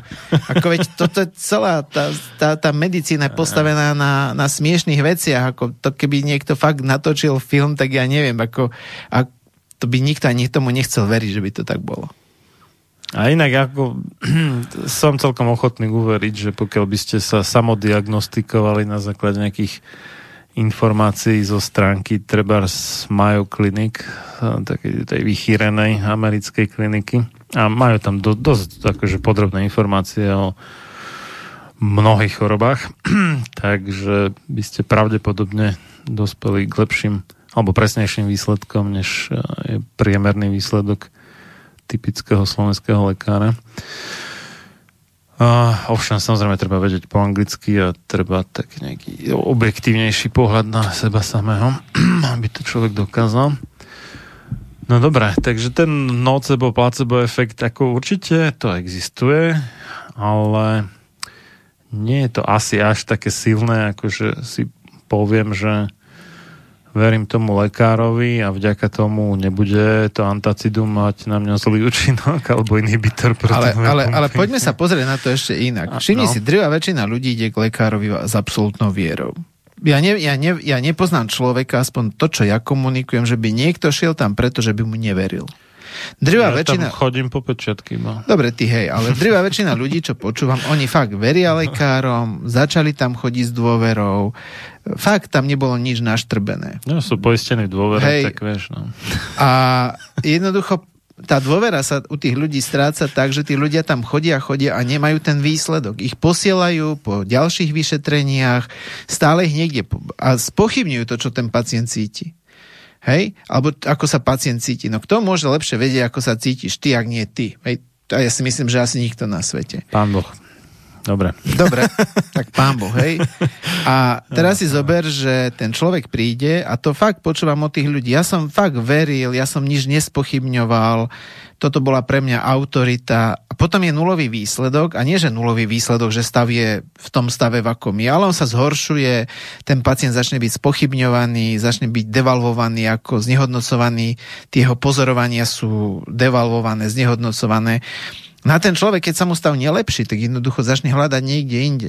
Ale na to, aby začal hľadať niekde inde, ten lekár musí fakt urobiť kus práce, aby toho človeka k tomuto donútil v úvodzovkách.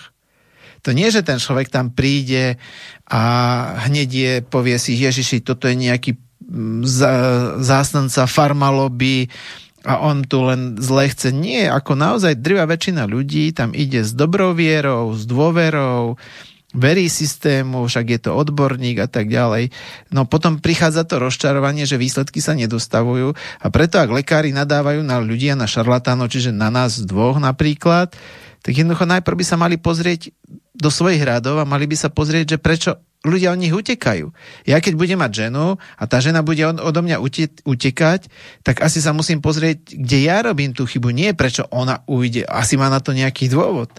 Aj tí pacienti, ak utekajú od lekárov a prestávajú veriť tej medicíne, no nie je to kvôli tomu, že nejaký debilný medveď tu niečo dneska nie, po, povie, ale drvá väčšina ľudí, aspoň čo mne píše, to, to, to by bolo zaujímavé fakt, keby sa to zverejnilo, tí ľudia tam chodia, vyšetrenie a tak ďalej, im je stále blbo. Im sa stav nelepšie a zhoršuje sa a nikto, tá, tá medicína ne, nemá pre nich riešenia. Tak ako ja budem niekde chodiť do obchodu, tam ma predávačka bude prezývať a potom sa bude čudovať, že ja neprídem k nej nakúpiť. No tak asi kde sme.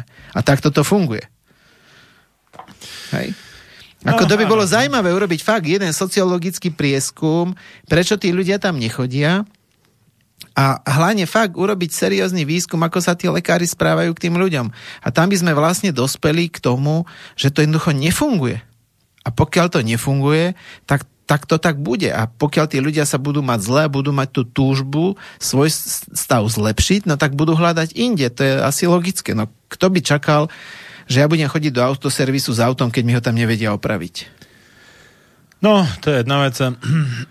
Keď by dodržiavali svoje vlastné náboženstvo, či ak to mám nazvať, ktorým je tzv. medicína založená na dôkazoch, alebo po anglicky evidence-based medicine, tak tým tretím pilierom oficiálne, teda podľa učebnice, je, že lekár má brať ohľad alebo konať teda v súlade s hodnotami, preferenciami, nejakým nastavením pacienta.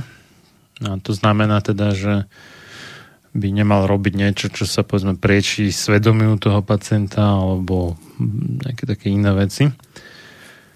Čiže toto si dovolím tvrdiť, že málo kto u nás na to reálne berie ohľad.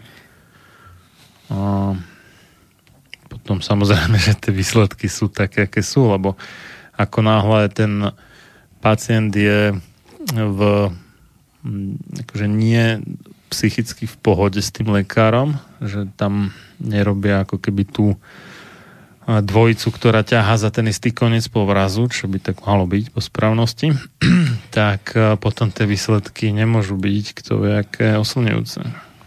Ale ja si myslím, že tu má, ne, by sme mali zabudnúť na to na medicíne založená na dôkazoch. My tu máme mať jedinú medicínu a to je medicína založená na výsledku. Všetko ostatné tu smiešne. Pokiaľ to nebude medicína založená na výsledku, tak jednoducho toto je zbytočné. Jednoducho, pokiaľ základom je mať výsledok a ten výsledok musí byť zdravý človek. Človek, ktorý není drogovo závislý, není závislý na drogách, čo sú lieky, lieky to sú drogy, a, a chronicky chorý človek. A pokiaľ toto nebudeme mať, takúto medicínu, tak jednoducho všetko je vyhadzovanie peňazí z okna von. Či sa nám to páči, alebo nie, je to tak.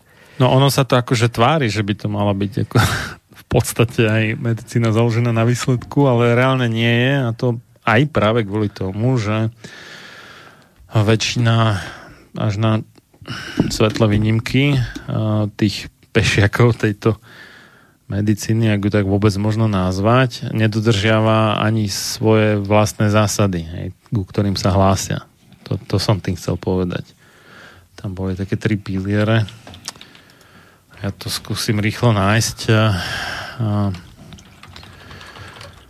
A čiže je to také ako pokrytectvo v podstate. Že hráme sa na niečo, ale reálne na to kašleme. Hmm. Bo jak ja človeku potlačím tie, tie problémy s pálením záhy a následne mu spustím bakteriálne prerastanie, čiže to SIBO, no tak aký je to výsledok? To je, vygeneroval som pacienta, ktorý je nutený užívať lieky na zníženie kyslosti žalúdka a ešte má problémy s trávením a, a ten človek fakt nevie, čo má robiť. Tak potom o čom to je? Je to pomoc? Aká je to pomoc? Tu tam aj taký akože postup, aký by mal byť podľa teda tzv. medicíny založenej na dôkazoch, že Prvý krok formulovať jasnú, konkrétnu a zodpovedateľnú klinickú otázku na základe pacientovho problému. Hej. To samo o sebe si vyžaduje, že toho pacienta poriadne vypočujem, čo sa málo kedy deje. Druhý krok, nájsť čo najlepšie dostupné dôkazy, ktoré by mohli zodpovedať položenú otázku. Toto sa nedieje skoro nikdy, že by na základe vypočutia pacienta ten lekár reálne hľadal v literatúre nejaké najlepšie dôkazy. To je extrémne lab... výnimočné. Mariana, ale aj laboratórne testy, ktoré sa robia u nás, je drvá väčšina absolútne bludných. No, už len toto ja je tá chápem. celá tragédia. Tretí krok, zhodnotiť klinickú užitočnosť a validitu, teda platnosť nájdených dôkazov a informácií.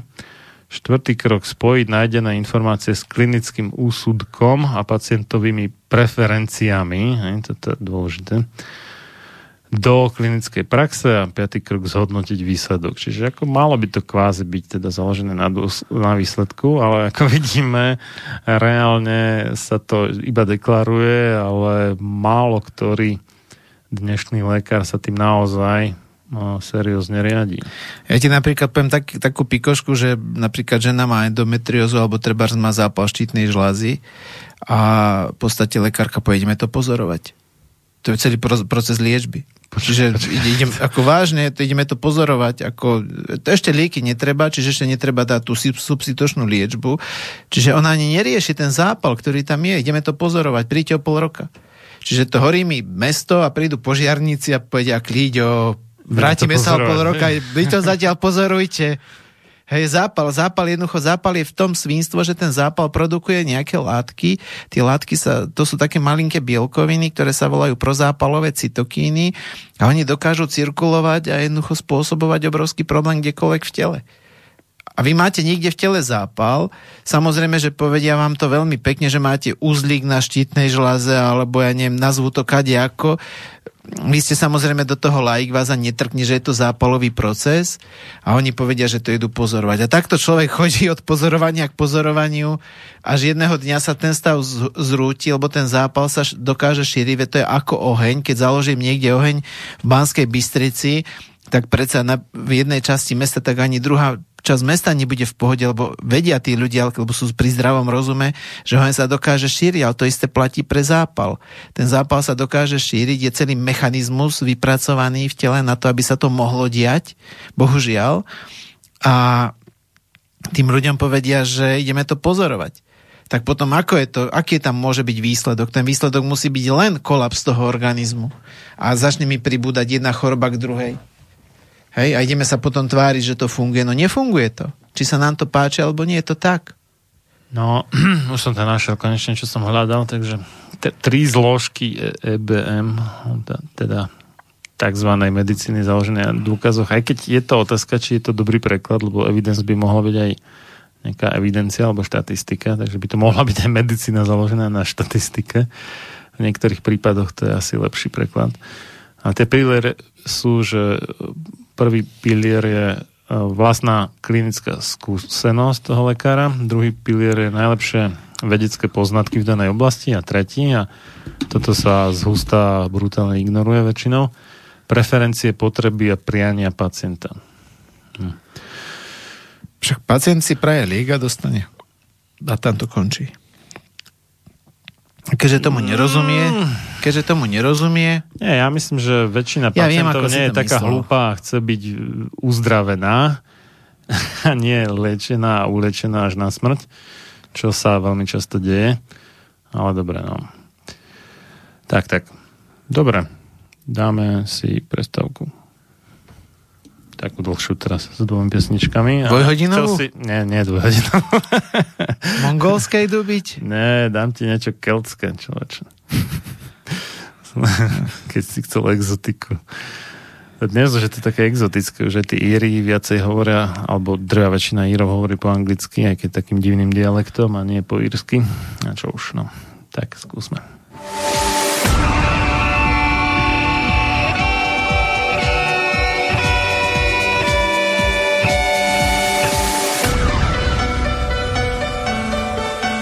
Čím národ nižšie stojí, čím hlbšie v živote telesnom je ponorený, tým menej vážnosti má sám k sebe a tým ľahšie si dá so sebou zahrávať a svoje si odnímať, ako i jednotlivý človek v bahne telesného života zaviaznutý. Je bez vážnosti k sebe samému a ľahko sa za úžitok telesný nie len s telom, ale aj s dušou zapredá. Ľudovít Štúr Máte naladený slobodný vysielač Banská Bystrica.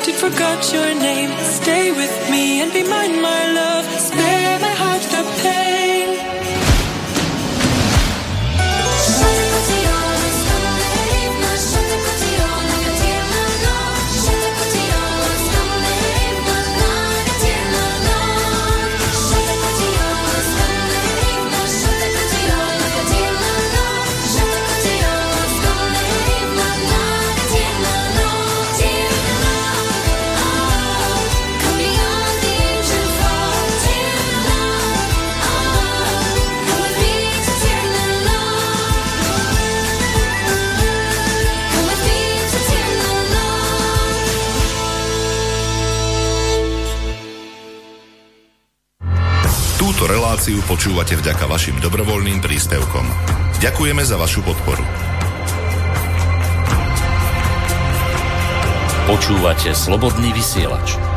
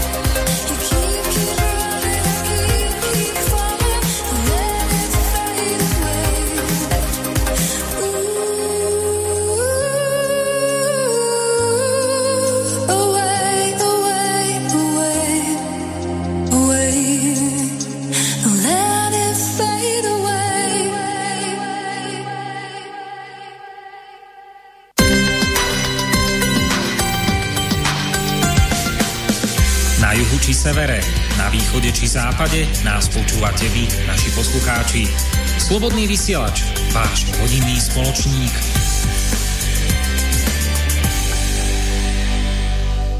Pokračujeme v relácii sám sebe lekárom číslo 212 na tému problémy s trávením a ich dopady z bansko štúdia Slobodného vysielača od Mixu Marian Filo a za hostovským mikrofónom môj dnešný host, magister Andrej Medveď.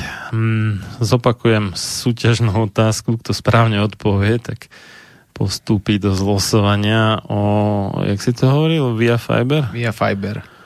Mhm. Hmm, takže otázka bola, že aké sú tie tri bežné a nesprávne prostriedky na riešenie uh, pálenia záhy. No, alebo teda refluxu. No, mm, Stanka tu písala ešte.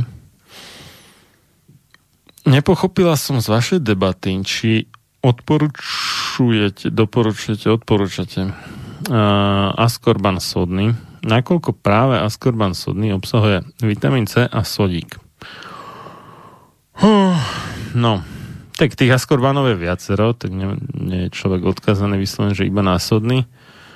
Ten sodný je asi taký možno najdostupnejší skrz to, že sa dá veľmi ľahko vyrobiť zmiešaním vodného roztoku kyseliny askorbovej a práve spomínanej sody bikarbóna s tými inými vapenaty, horečnaty, neviem, maky, tam už to nie je také jednoduché, respektíve tie suroviny, mm, alebo tá druhá surovina nie je až taká dostupná.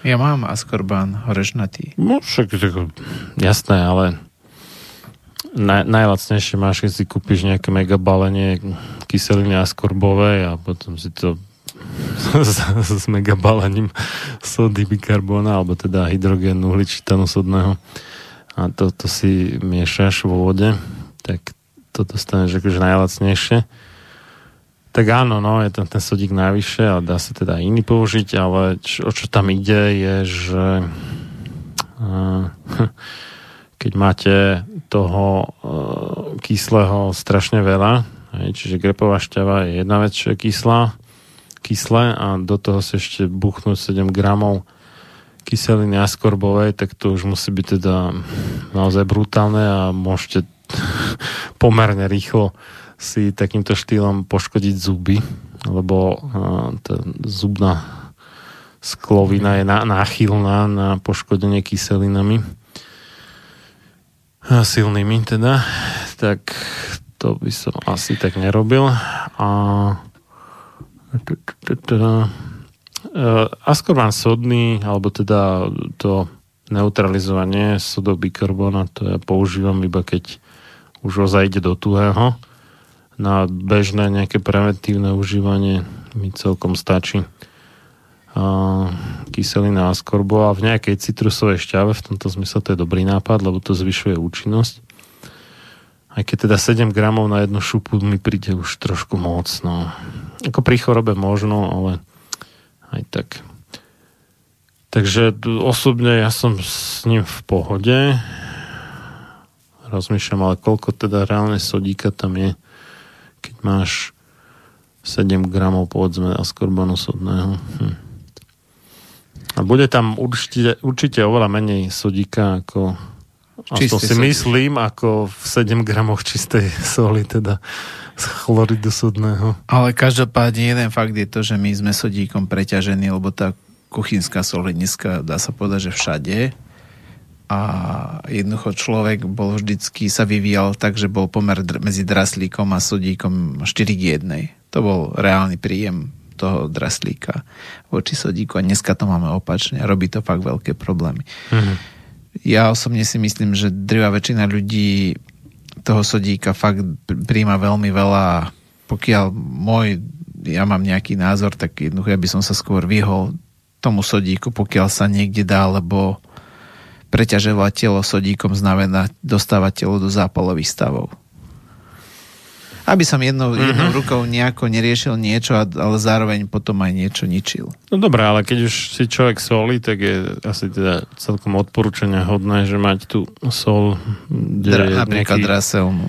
Hej, buď čistú, alebo aspoň teda jednak jednej draselná versus... Neviem, koľko môže byť v 7 gramoch, sodná. alebo koľko môže byť tam miligramov, vieš, ak niekto zje 200 miligramov takého C, no koľko tých miligramov tam dostane toho sodíka, ja neviem koľko. 200 miligramov C je tak trapná dávka, že to nestojí za reč. Ja viem, len hovorím príklad, ja neviem, koľko tam môže byť treba z toho sodíka, aký je tam pomer. To netuším. A tak to môžeme celkom rýchlo zistiť. Keď budeš niečo hovoriť, tak ja to zatiaľ nájdem. Pýta Podľa sa, atomovej hmotnosti. Pýta sa, sa pani ešte niečo, či len toto? Uh, nie, že či odporúčame Askorban sodný, no. tak čo viem, podľa mňa je to v pohode, pokiaľ človek povedzme teda, že nie je preťažený sodíkom, teda nemá hypernatrémiu, tak by to myslím, že mohlo byť v pohode. Aj keď otázka je, že koľko ľudí dnes má tú hypernatrémiu, to neviem, nemám tento údaj. No, potom Martin tu píše, Dobrý večer, Mariana Andrej. Ten pán, čo písal, že najlepší liek na pálenie záhy je jablčný ocot, nefiltrovaný a nepasterizovaný, má pravdu. Mám s tým osobnú skúsenosť.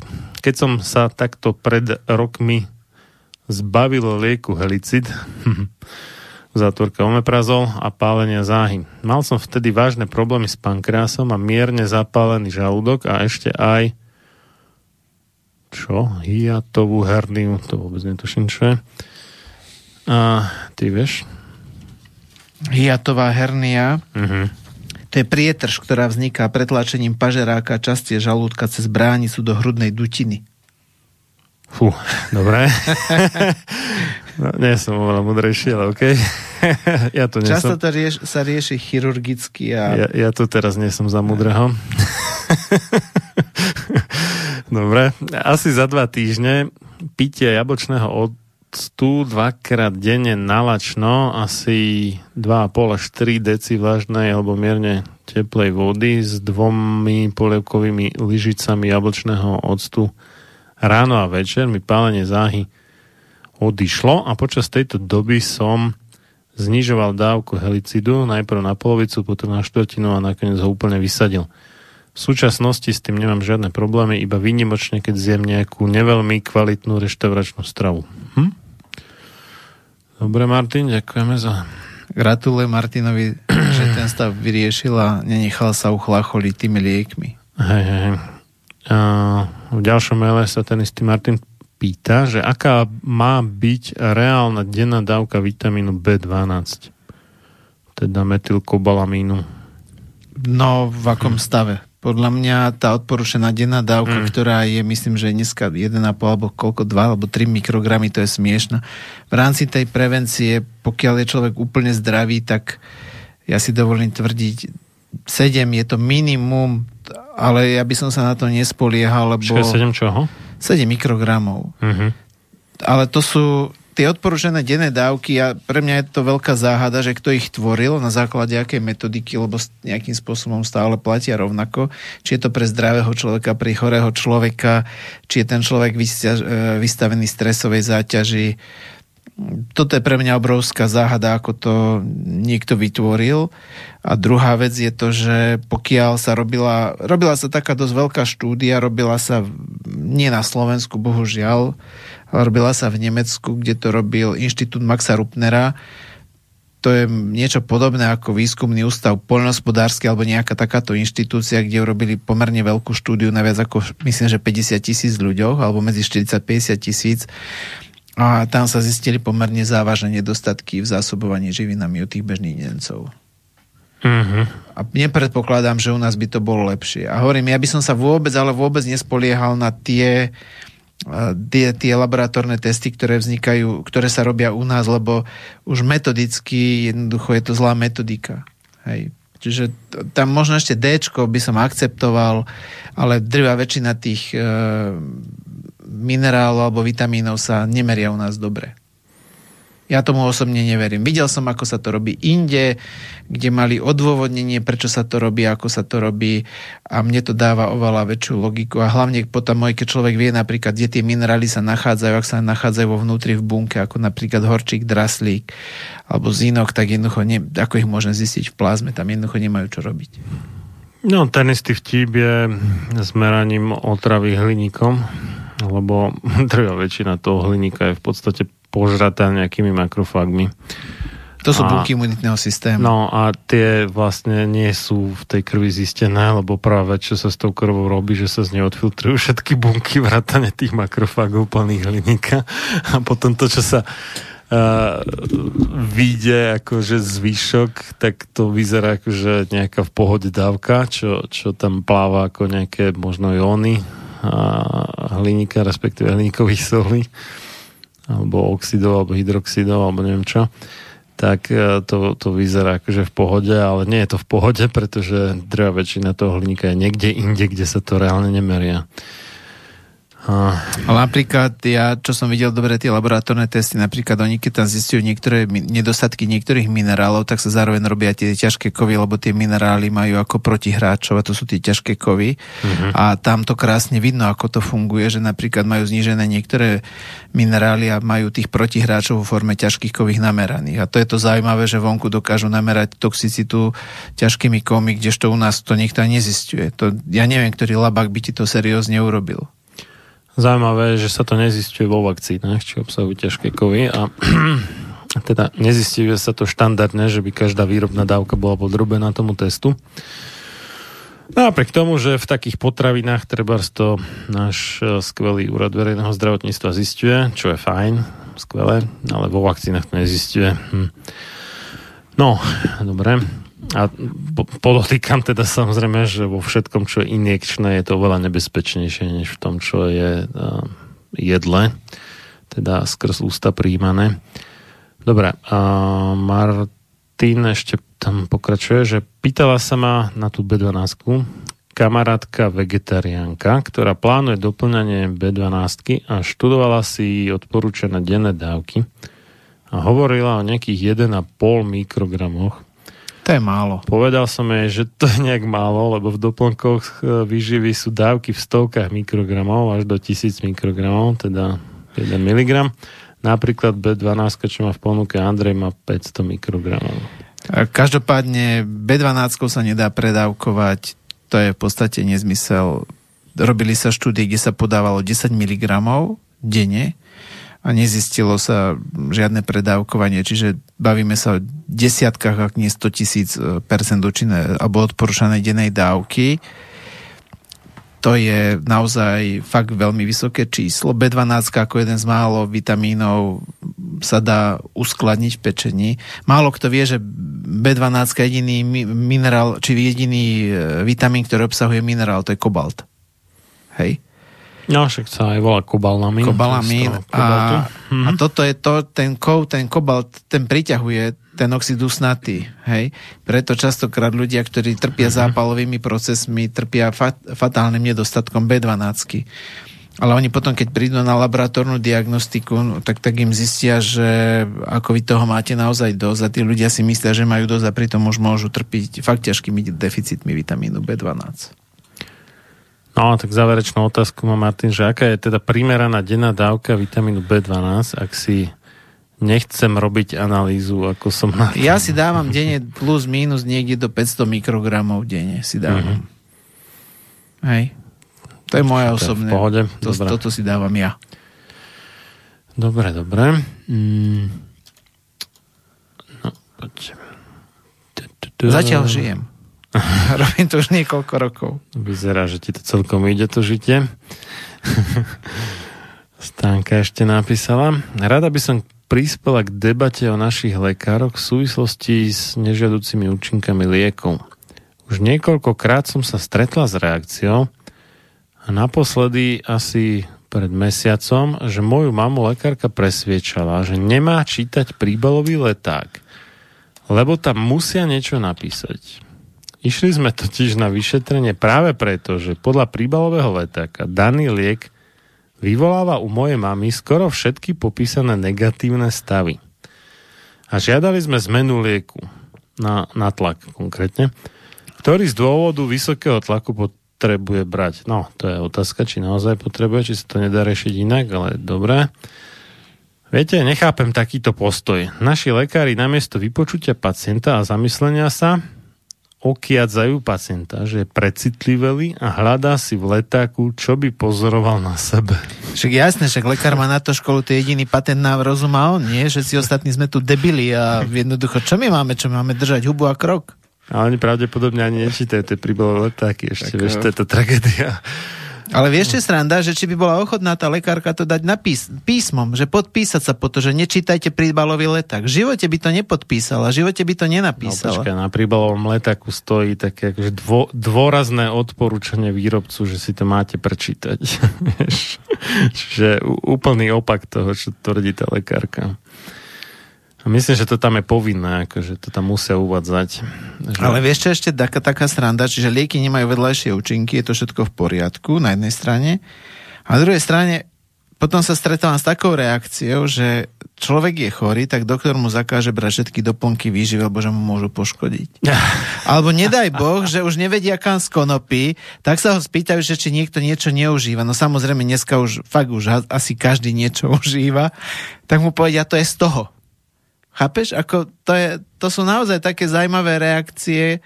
Vieš, lebo keby, a kebyže je to jeden, čo, tak poviem, že OK, môže byť čisto teoreticky náhoda. Ale toto sú také systémové ako reakcie tých lekárov. Ja si myslím, Vieš, že áno, majú na akože- to školenia. Je teoreticky možné, že keď sa niekto predávkuje nejakými vitamínmi alebo stopovými prvkami, tak by možno aj mohol zomrieť, keď to akože fakt, že brutálne prestrelí niečoho. Ako olovo do hlavy, nie? Nie, olovo asi nie je obsiahnuté v žiadnom vitamíne, takže to asi nie, ale... Alebo železo. No nie, ke, keď si si dal nejak akože šialene veľa vitamínu A, tak by to asi nebolo úplne zdravé, ale akože dobré. No, a, ale toto sa reálne deje tak možno miliónkrát menej často ako to, že zomrieš na nežadúce účinky liekov, vieš, takzvaných liekov, teda drog. A napriek tomu tie nežadúce, teda tie vyživové doplnky sú akože zlé a tie lieky sú ako super. Ináč, vieš, ako sa, ako sa odborne nazýva, keď ťa lekár poškodí? To je pleiotropný účinok. Ja to skôr poznám ako jatrogénny. Či jat, ale... uh, jatrogény. Pardon. Jatrogény. Jatrogény. Teraz som strelil capa. Ale, ak, ako, to a, ale dobre. ale, ale, ale, ale, ale nie, neznie Nie, to, to je to, pekne. to i jatro, to je Hej. akože, jak máte psych i jatria, tak eh, to je akože eh, du, psych je akože duša a i jatro je ako lekár, hej, že, že lekár duše je psych i jater. A eh, čiže jatro gen je, že pochádza, genný pochádza od lekára. Ale nie je to pekne, že jatrogény, že naozaj by si človek okienko. by No. si myslel, že aké to že, také, že znešené. No, ja som osobne presvedčený, že drvia väčšina dnešných chronických chorôb e, sú mm, minimálne z veľkej časti teda jatrogenné, aj keď môžu k ním prispievať viaceré faktory. Tak ono, takto si povedzme, že Ne, keby, nejde iba o očkovanie. že teda, ty, ty aj, pokiaľ by aj ľudia, ja, ja som na, na tých ľudí, nie že kritický, ale ja mám na to trošku iný pohľad.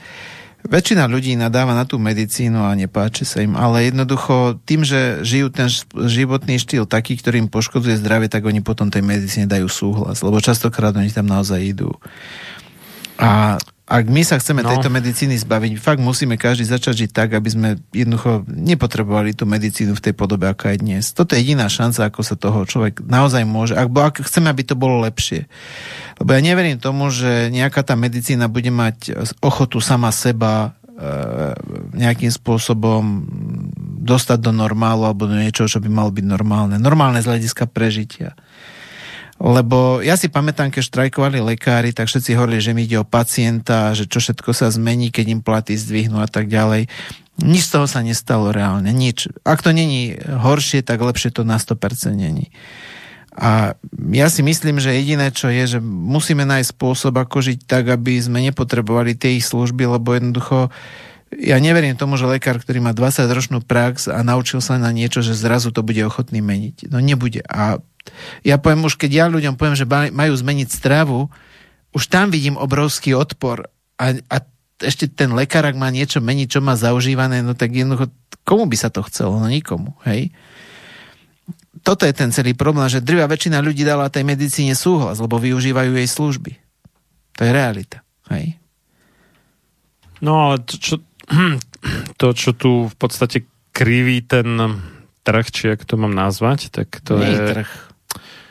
No je to v podstate trh, ako nazvime to, že nejakými medicínskymi službami, alebo ak to môžeme nazvať, tak to je to, že máš nejaké povinné zdravotné poistenie a z toho je hradená iba jedna metóda a, a to no, až na zriedkavé výnimky obvykle tá najhoršia zo všetkých dostupných metód. Toto je ten problém podľa mňa. A je to práve tá metóda, ktorá najviac vyhovuje výrobcom nebezpečných chemikálií, neviem prečo nazývaných liekmi. Ináč, ja keď sa vrátim, ja keď sa vrátim k tomu oxidu dusnatému, ja vám ukážem jednu taký zaujímavý, zaujímavú súvisť, lebo prichádza jar, čo skoro už mi niektorí ľudia vraveli, že už dokonca niektorí na západe zbierali medvedí cesnak. Neviem, ja som to ešte nevidel.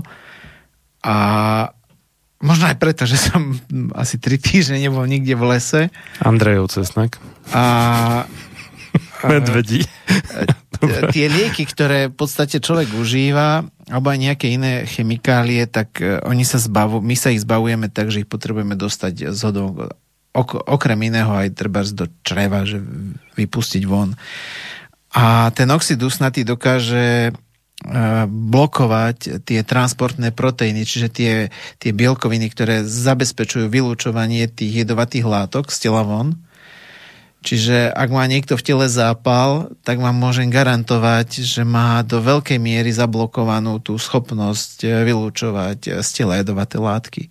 Preto keď veľa ľudí rozbiehne ten proces detoxikácie v úvodzovkách, ten proces detoxikácie, lebo on, roz, on prebieha stále ako, to nie, že je jara, idem sa detoxikovať, ako to, to prebieha no, non-stop. Tí ľudia sa to pravdepodobne, neviem čo všetko pri tom robia, najar snažia nejakým spôsobom zvýšiť tie obrátky, ale ak nie je to zápal, tak má naozaj blokovaný, blokované tie bielkoviny, ktoré dokážu vynášať vonku tie jedovaté látky a toto môže byť naozaj pre tých ľudí veľký problém. Čiže zápal neznamená len to, že niečo ma boli alebo s niečím mám problém, ale znamená to aj to, že to telo je preťažované a to sú tiež zápaly spojené s črevami. Hej. Čiže to sú tie problémy tiež v tráviacom trakte, ktoré to vlastne dosť ovplyvňujú a tá bielkovina sa volá, alebo sa to volá glykoproteín MDR1, ako nie NDR, ako nemecká demokratická, ale Martin Dušan Rádo 1. Hej? Čiže toto je ďalší problém, ktorý si možno málo kto uvedomuje, že ako náhle je tam zápal, tak jednoducho toto je blokovaný celý ten systém zbavovania sa tých jedovatých látok z organizmu. Hm. To, no dobré, ale tak ako to rozlusknúť potom?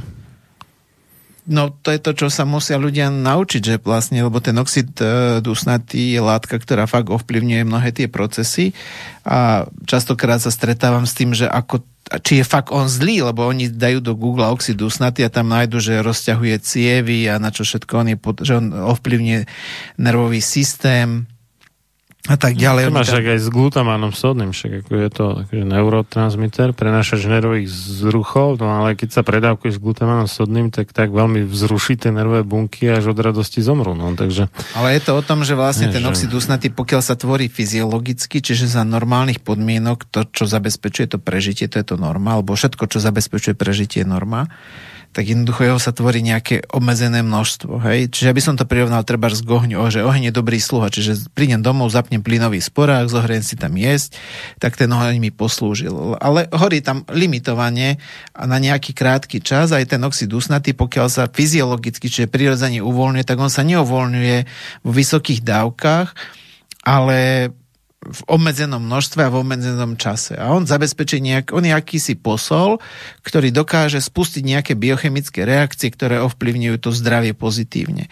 Ale pokiaľ vzniká v tele zápal, tak ten oxid usnatý sa vylučuje e, systematicky. Hej, ja vám to ukážem teraz na tom koronavíruse. Ten, ten koronavírus on neprežije mimo bunky, čiže on sa musí vtrepať do bunky. Lebo on nemá inú šancu, aby prežil.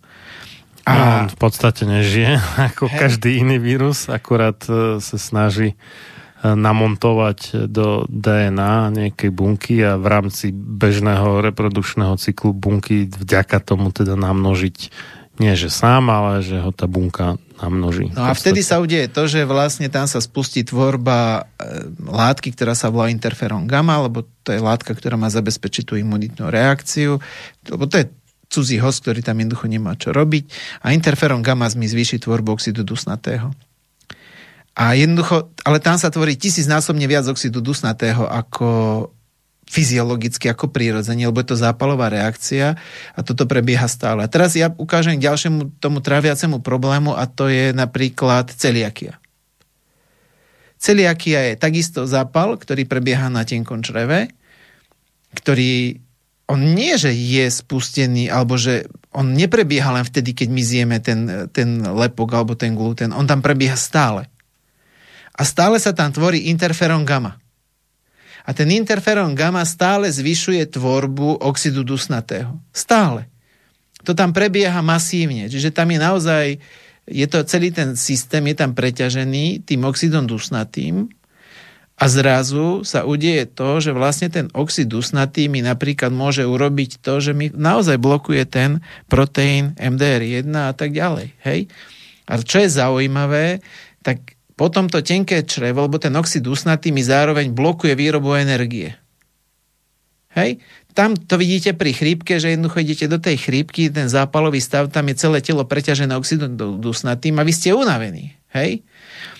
Automaticky sa mi to črevo nemôže dobre posúvať, lebo jednoducho to, čo je to črevo? To je sval. Hej, to črevo takisto funguje to takisto funguje, ako musí mať energiu na to, aby sa hýbalo. Všetko, čo sa hýbe, musí mať nejakú energiu. A ako náhle ten oxid usnatý mi blokuje výrobu energie, tak e, jednoducho je to problém. Jednoducho to črevo sa posúva a všimni si napríklad, keď sa bavíme o tom bakteriálnom prerastaní, tak v podstate tie baktérie z toho hrubého čreva sa mi dostanú do tenkého čreva.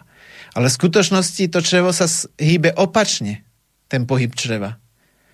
Čiže aj toto je jeden z tých dôvodov, prečo dochádza k tomu bakteriálnemu prerastaniu. Hej? A teraz ešte... Toto akože nedostatok energie na to, aby tak, sa črevo aby sa hýbalo? To, presne. Teda? No. Uh-huh. Uh-huh. Čiže potom sa to črevo potom sa to črevo, je, potom sú tam naozaj problémy a všimni si, že ja čo poznám ľudí, čo majú celiakiu, tak oni si v podstate neuvedomujú, že oni tam majú systematický zápal. A to je jedno, že uh-huh. či zjem ten gluten, alebo ten lepok, alebo nezjem, ten zápal tam stále prebieha.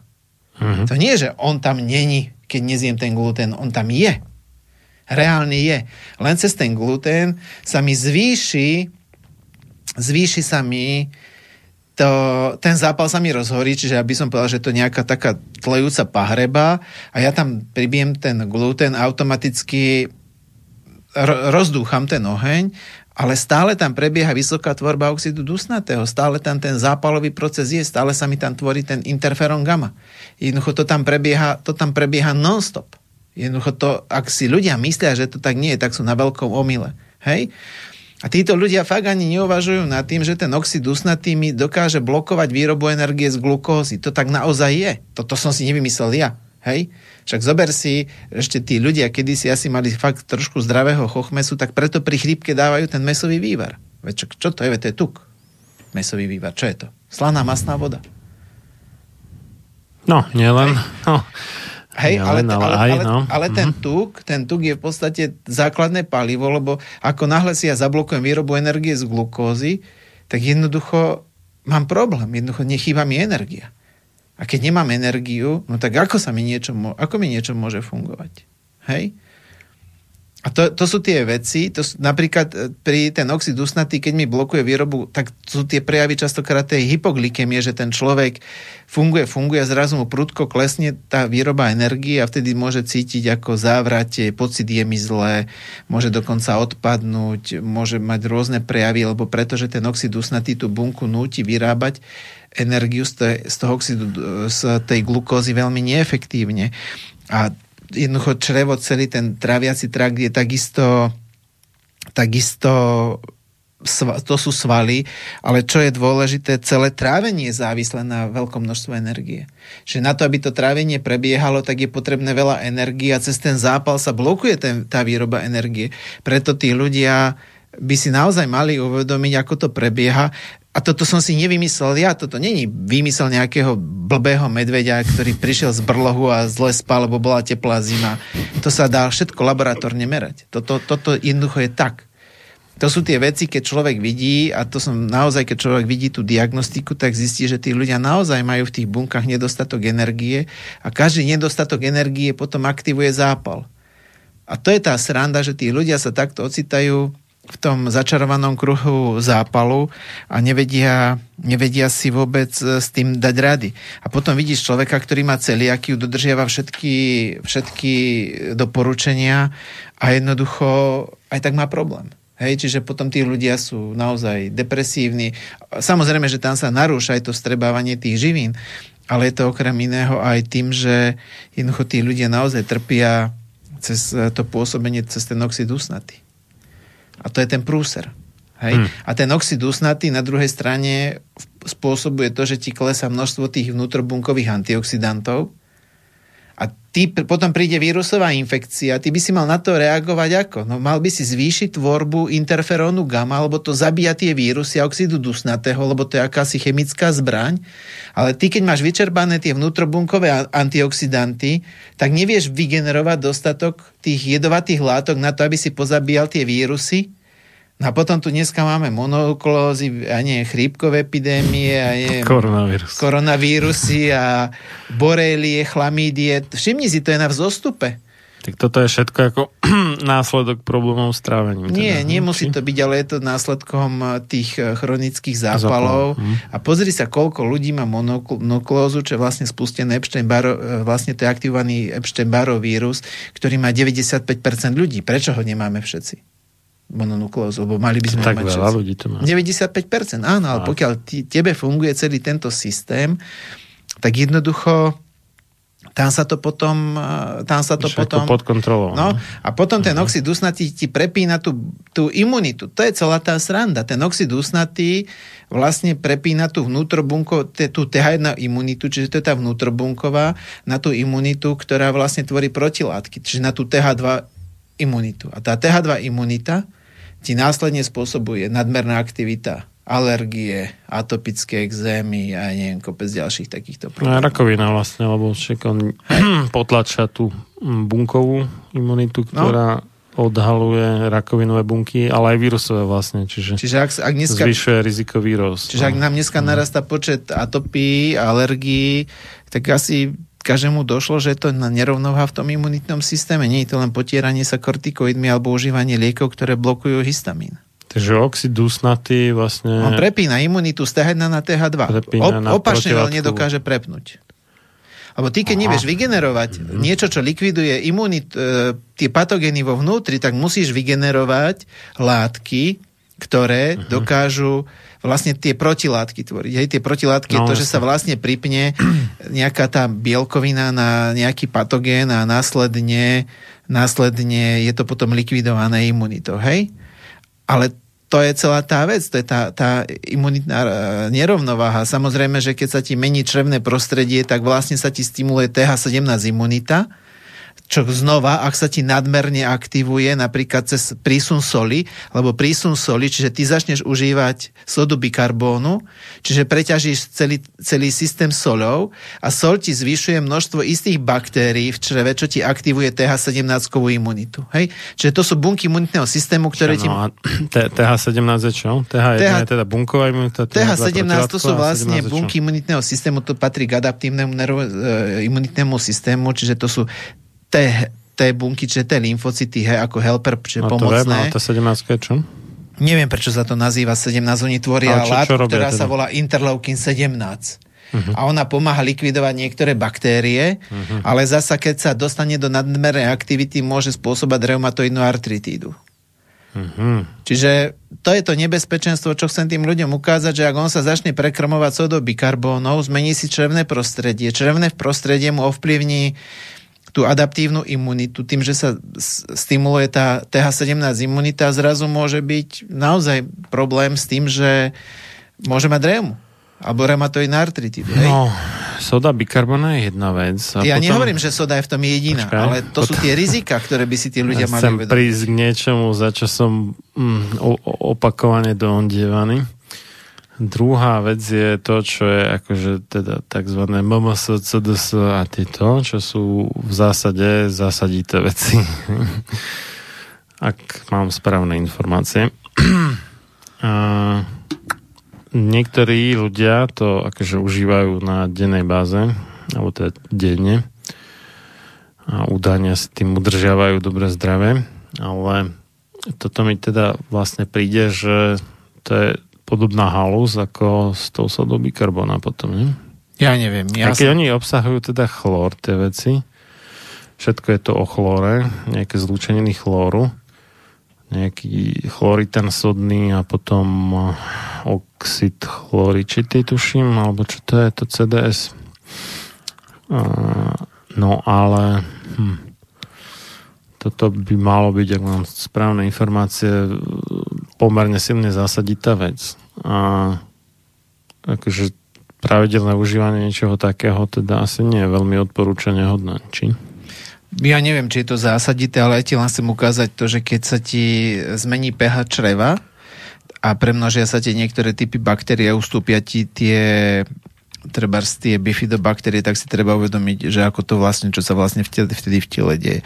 Jednoducho niektoré baktérie produkujú kyseliny, organické kyseliny, treba z kyselinu mliečnú, kyselinu maslovú, kyselinu propionovú alebo kyselinu octovú a oni vytvárajú kyslé prostredie čreva. My potrebujeme kyslé prostredie čreva na to, aby sa nám vstrebávali minerály, tie baktérie si cez to vlastne vytvárajú prostredie, v ktorom sa im dobre žije, im oni milujú to kyslé prostredie. Na druhej strane mnohé tie baktérie jednoducho neznášajú kyslé prostredie. Hlavne to sú tie hnilobné baktérie mnohé. A ako náhle ja zmením pH čreva, tak samozrejme upravím životné prostredie v tom čreve. Hej, čiže vytvorím podmienky lepšie pre tie hnilobné baktérie alebo pre tie choroboplodné a zároveň stiažím život tým, tým telu prospešným baktériám.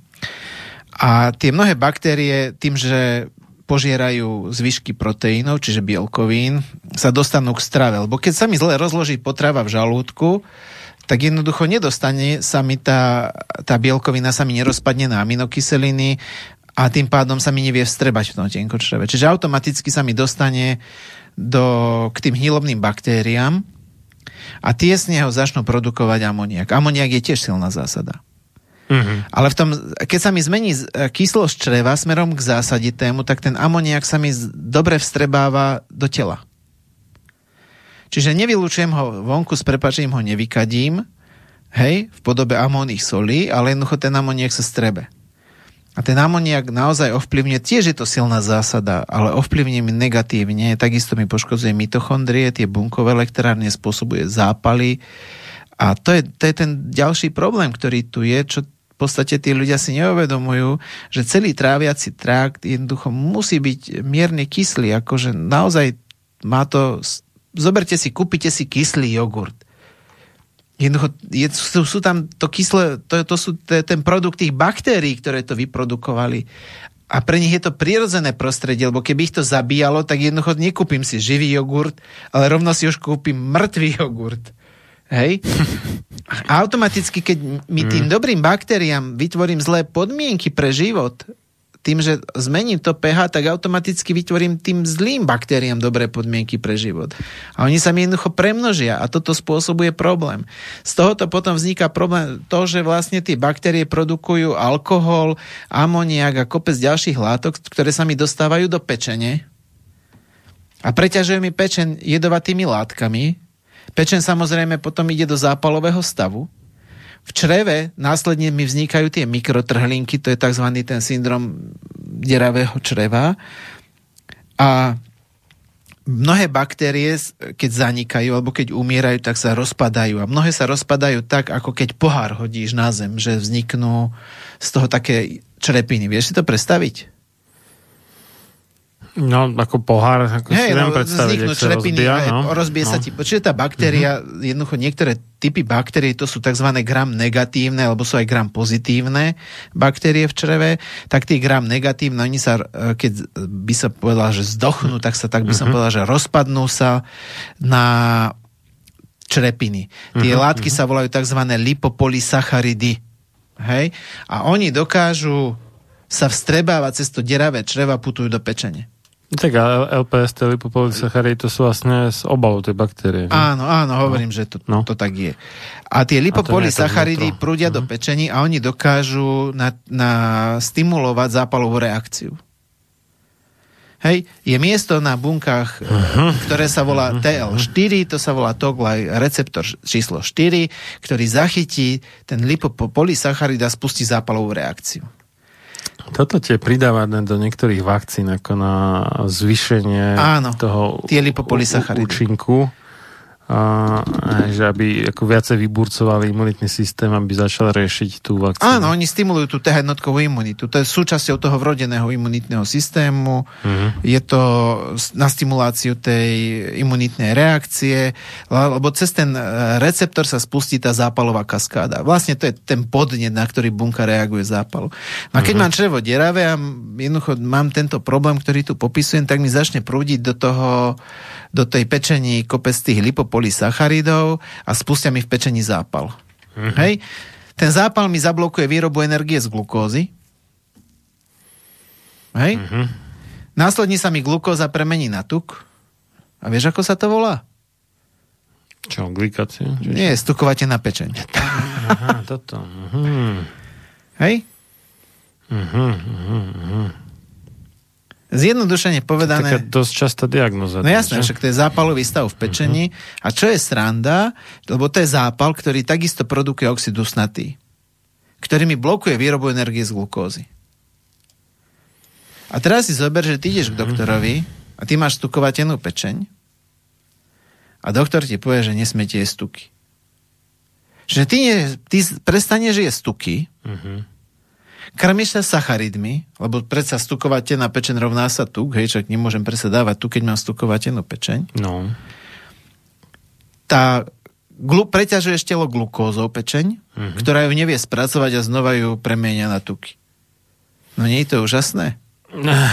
To sú také veci, vieš, že, mm, že in, intuitívne by si to nedal, ako, že to tak vyzerá ako rozumne na prvé počutie, že keď máš stukovatenú pečeň, No tak jasné. vysadíš tuky, vieš.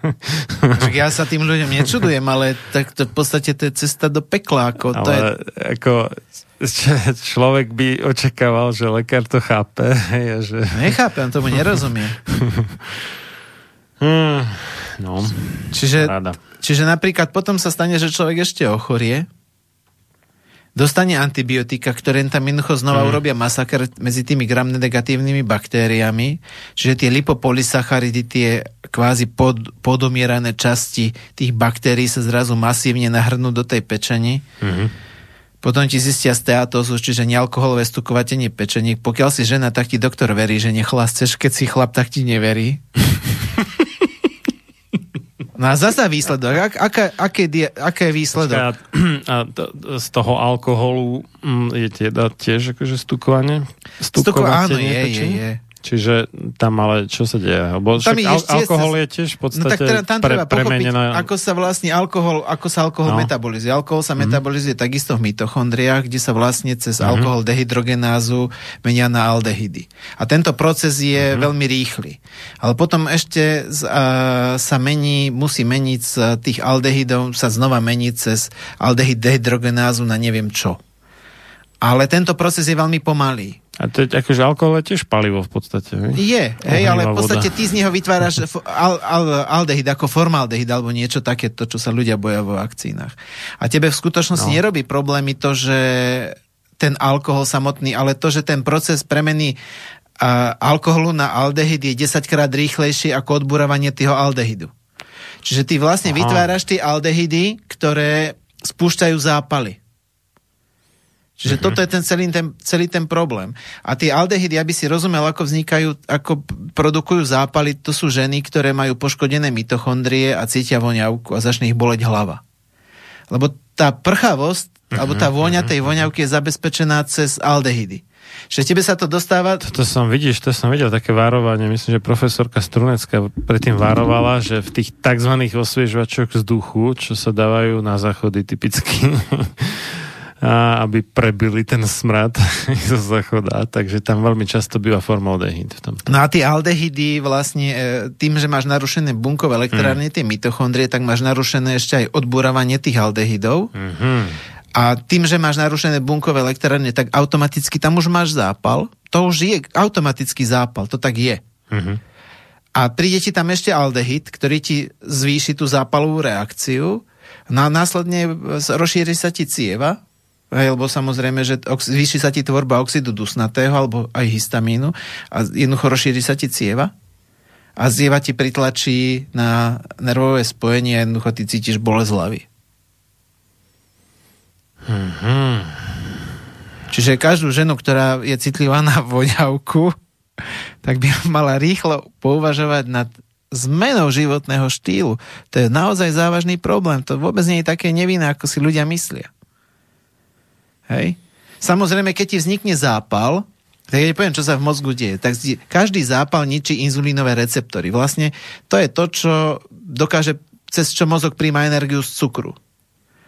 Čiže vytvorí sa inzulínová rezistencia, čiže bunka má síce v mozgu e, cukor, ale nevie sa k nemu dostať.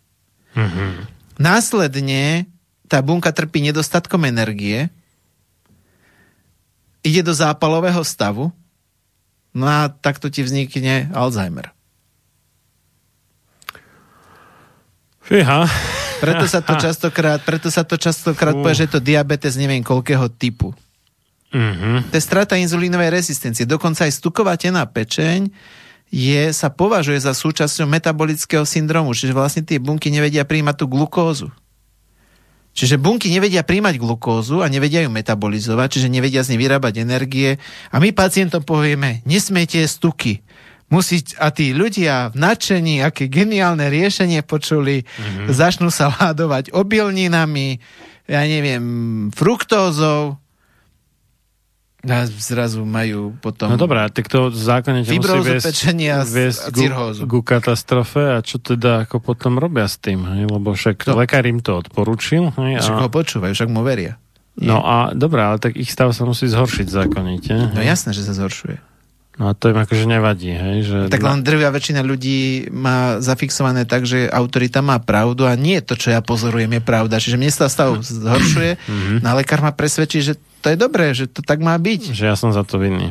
Jasné, neverí, že dodržiava, ako, ako ja, čo mám pozorovania, to, čo ja počúvam od ľudí, tak lekár rade spochybní toho pacienta, že nedodržuje to, čo mu káže. Hej?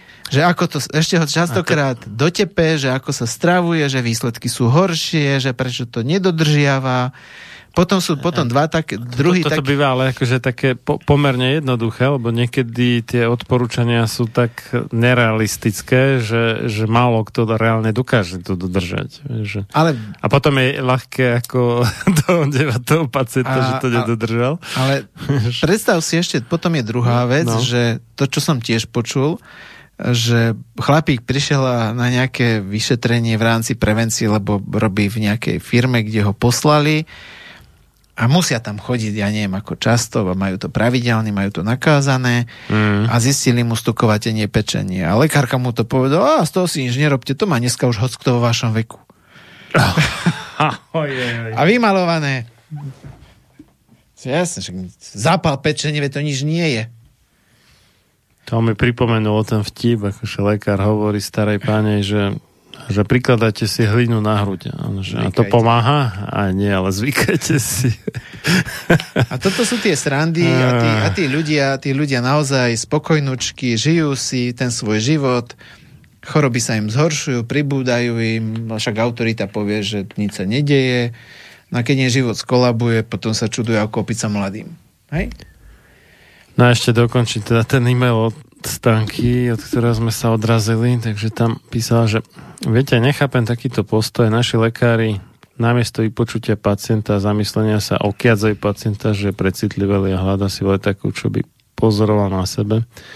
Je to des a obávam sa, že lekári sú tak presvedčení o svojej pravde, že nepotrebujú, aby im ju pacienti vyvracali.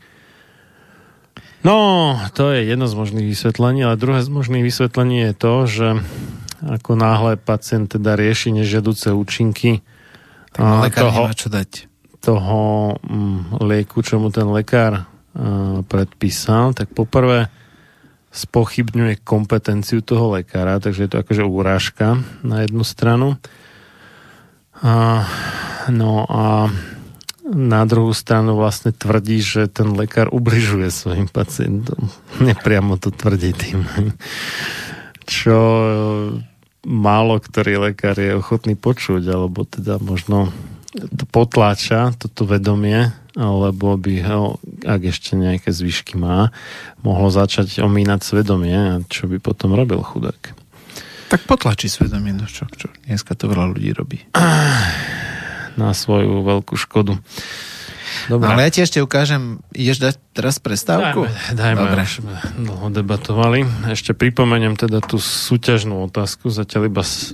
no, mám tu ešte dve maily, ktoré som neprečítal, možno tam niečo bude, ale zatiaľ iba Stanka odpovedala správne na otázku, že aké tri hm, neefektívne alebo kontraproduktívne spôsoby v úvodzovkách riešenia toho pálenia záhy sme spomínali.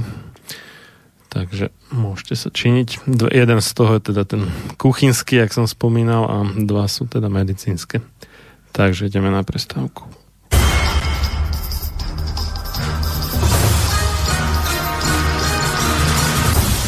Preto nech neprejde jediný deň bez toho, aby ste vy, Slovania a synovia týchto kmeňov, nevykonali jediný dobrý skutok pre svoj kmeň. Obraňujte jeho právo, vzdelávajte ho a nestaňte sa nikdy služobníkmi jeho cudzích vládcov. Ľudovít Štúr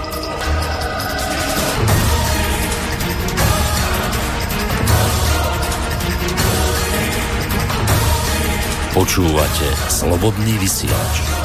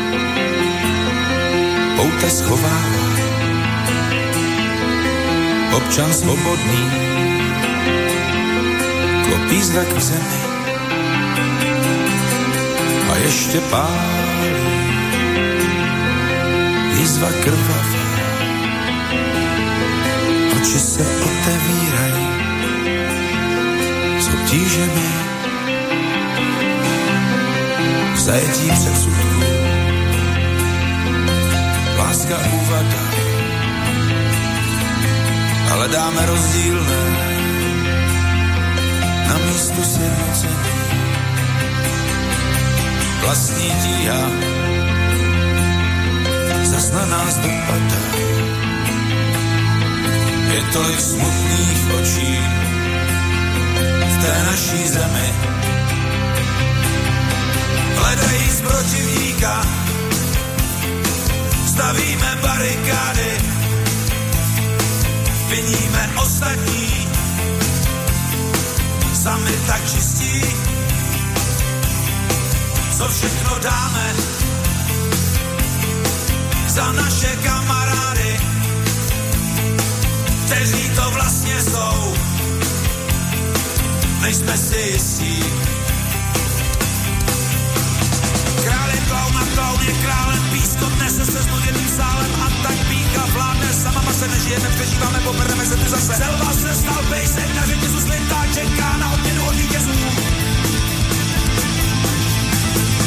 Král je klaun a klaun je králem, písko nese se sálem a tak píka vládne, sama se nežijeme, přežíváme, poprdeme se tu zase. Selva se stal pejsek, na řetězu slintá, čeká na odměnu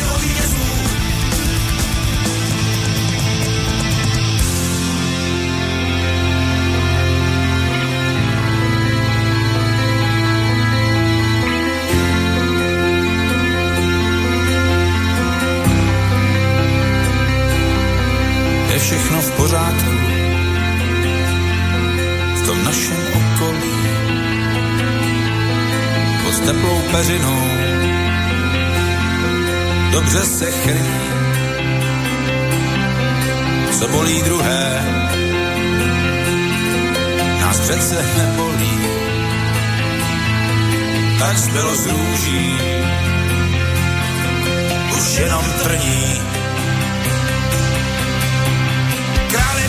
A klaun je králem, pískom nese se znuděným sálem a tak pícha vládne, sama ma se nežijeme, přežíváme, pobereme se tu zase. Selva se stal pejsek, na řetězu světa, čeká na odměnu od vítězů.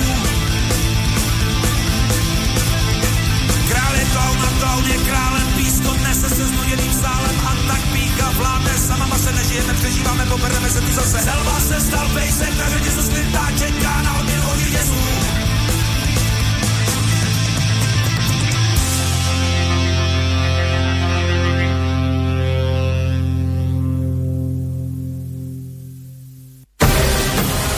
Nič veľkého, nič pekného, nič šľachetného sa nevytvorilo bez obete. Len slaboch sa k obetiam naučiť nemôže, ale duša vznešená horí po nich, lebo práve v obetiach svoju silu, svoje panstvo duch ukazuje. Ľudový Štúr Počúvate Slobodný vysielač.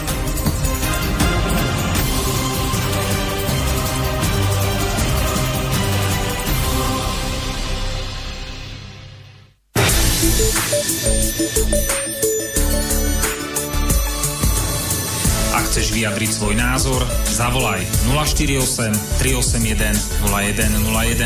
Slobodný vysielač, váš rodinný spoločník. Tak sme späť v relácii sám sebe lekárom číslo 212 na tému problémy s trávením a ich dopady, druhá časť. Z Banskej Bystrice od Mixu Marian Filo a za hostovským mikrofónom magister Andrej Medveď. Máme tu ešte tie dva e-maily, čo som spomínal. No, Juliana nedala správnu odpoveď, teda ani sa nepokúsila, iba a, píše, že rada by som poznala váš názor na užívanie minerálnych solí doktora Schusslera. Fú, poznáš to? Nepoznám zloženie. A to sú myslím nejaké anorganické, sa mi zdá. ne, Počkaj. neviem, či to nie sú homeopatika. Mm, idem to rýchlo vygoogliť. Bunkové soli v zátorke, šuslerové soli. Aha, tak počkaj, tak to je iné. To sú homeopatika. Myslel. Ja, ja som si to pomýlil zo šindelového minerálu. To sú homeopatika. Homeopatika? Pokiaľ ja viem, hej. A homeopatika sú také, že tam už väčšinou nemáš žiadnu účinnú látku, len nejakú Mm, tam tiež podľa mňa stopu nebude. energetickú, alebo neviem čo. Tam to tiež nebude. Ja som, čo som ja pozeral, to som uh-huh. homeopatika. A ak, ak je to to, možno sa mýlim, pripúšťam, ale ja s tým osobne nemám skúsenosť. Čiže neviem sa k tomu vyjadriť. Môže byť. Môže byť, je to nejaké Ja som to nikdy neužíval. tvrdenie, že empiricky bolo zistené, že najlepšia vstrebateľnosť minerálnych látok je pri ich spracovaní trituráciou, to neviem čo je, na potenciu D6. To, ale to už, to už mi znie ozaj ho, homeopatická Hej. terminológia. Alebo teda názvoslovie. Hmm, no dobré. Ako počul som o tom, o tých akože bunkových soliach, ale pff, Pokiaľ ja som, som to nikdy. mňa sa raz na to niekto pýtal a to bolo, alebo dosť veľa a viem, že som, raz som to pozeral a pokiaľ ja si pamätám, ak si dobre pamätám, tak tých minerálov tam veľa nebolo. Neviem, pravdepodobne to len funguje cez nejaké informácie, ale ak má niekto tých informácií viac. Máte nejaký telefonát z Rumunska. tak. Pekný večer prajeme, komu a kam? Dobrý večer. Uh, ja som vás nepočúvala, až teraz som to zapla, takže neviem ani ako viete dlho vysielať, ale, alebo tak. Ale ja by som vás Mhm. chcela poprosiť na takú otázku, že neviem, či ste to možno predtým o tom sa bavili, uh, názor pána Medvedia na stravovanie podľa krvných skupín. To je vlastne celá moja otázka. Ďakujeme, ďakujeme za zavolanie. Ďakujem pekne, do počutia. Do počutia. To sme ešte nemali telefonát z Rumunska. Dobre. Ja by som mal mať Rum- Poznáš to? Ja by som mal mať v Rumunsku prednášku. To fakt. Vážne. medzi rumunskými Slovákmi. A nie, budem to mať tam tlmočené. Uj. tak musím sa pozrieť, že kde. Ale ja osobne sa nestotožujem s tým stravovaním podľa krvných skupín. To je môj názor. Ak niekto s tým nesúhlasí, to je úplne v poriadku. Ja sa s tým nestotožňujem. Dobre, tak Ak má niekto vybavil. inú skúsenosť a funguje mu, ja mu to neberem, ja vám len hovorím, že ja s tým nesúhlasím. si vybavil veľmi rýchlo. Dobre. Ja som tiež, čo tu sem tam počúvam nejakých uh, hostí na Slobodnom vysielači, tak um, skôr negatívne sa k tomu stávajú.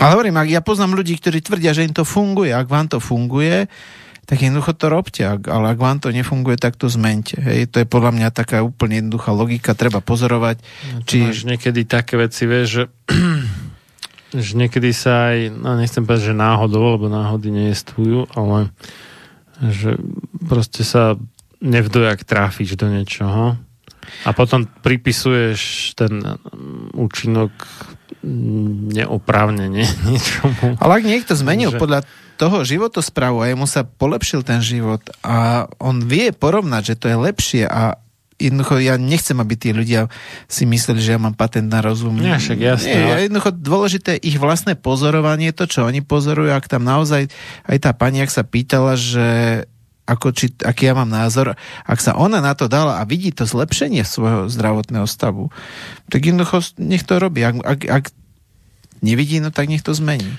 A máš také, že nejaká zmena strávy ti dočasne zaberie na niečo. Hej, že možno niekto si dá, ja neviem, dva mesiace na ovocných a zeleninových šťavách a akože zdetoxuje, ja neviem, akože je fajn, ale potom keby v tom pokračoval, tak sa začnú prejavovať nejaké iné problémy.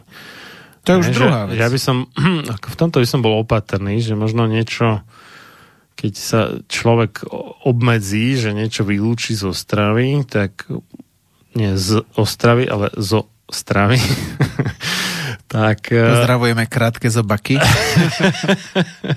kraj razovity. Dobre.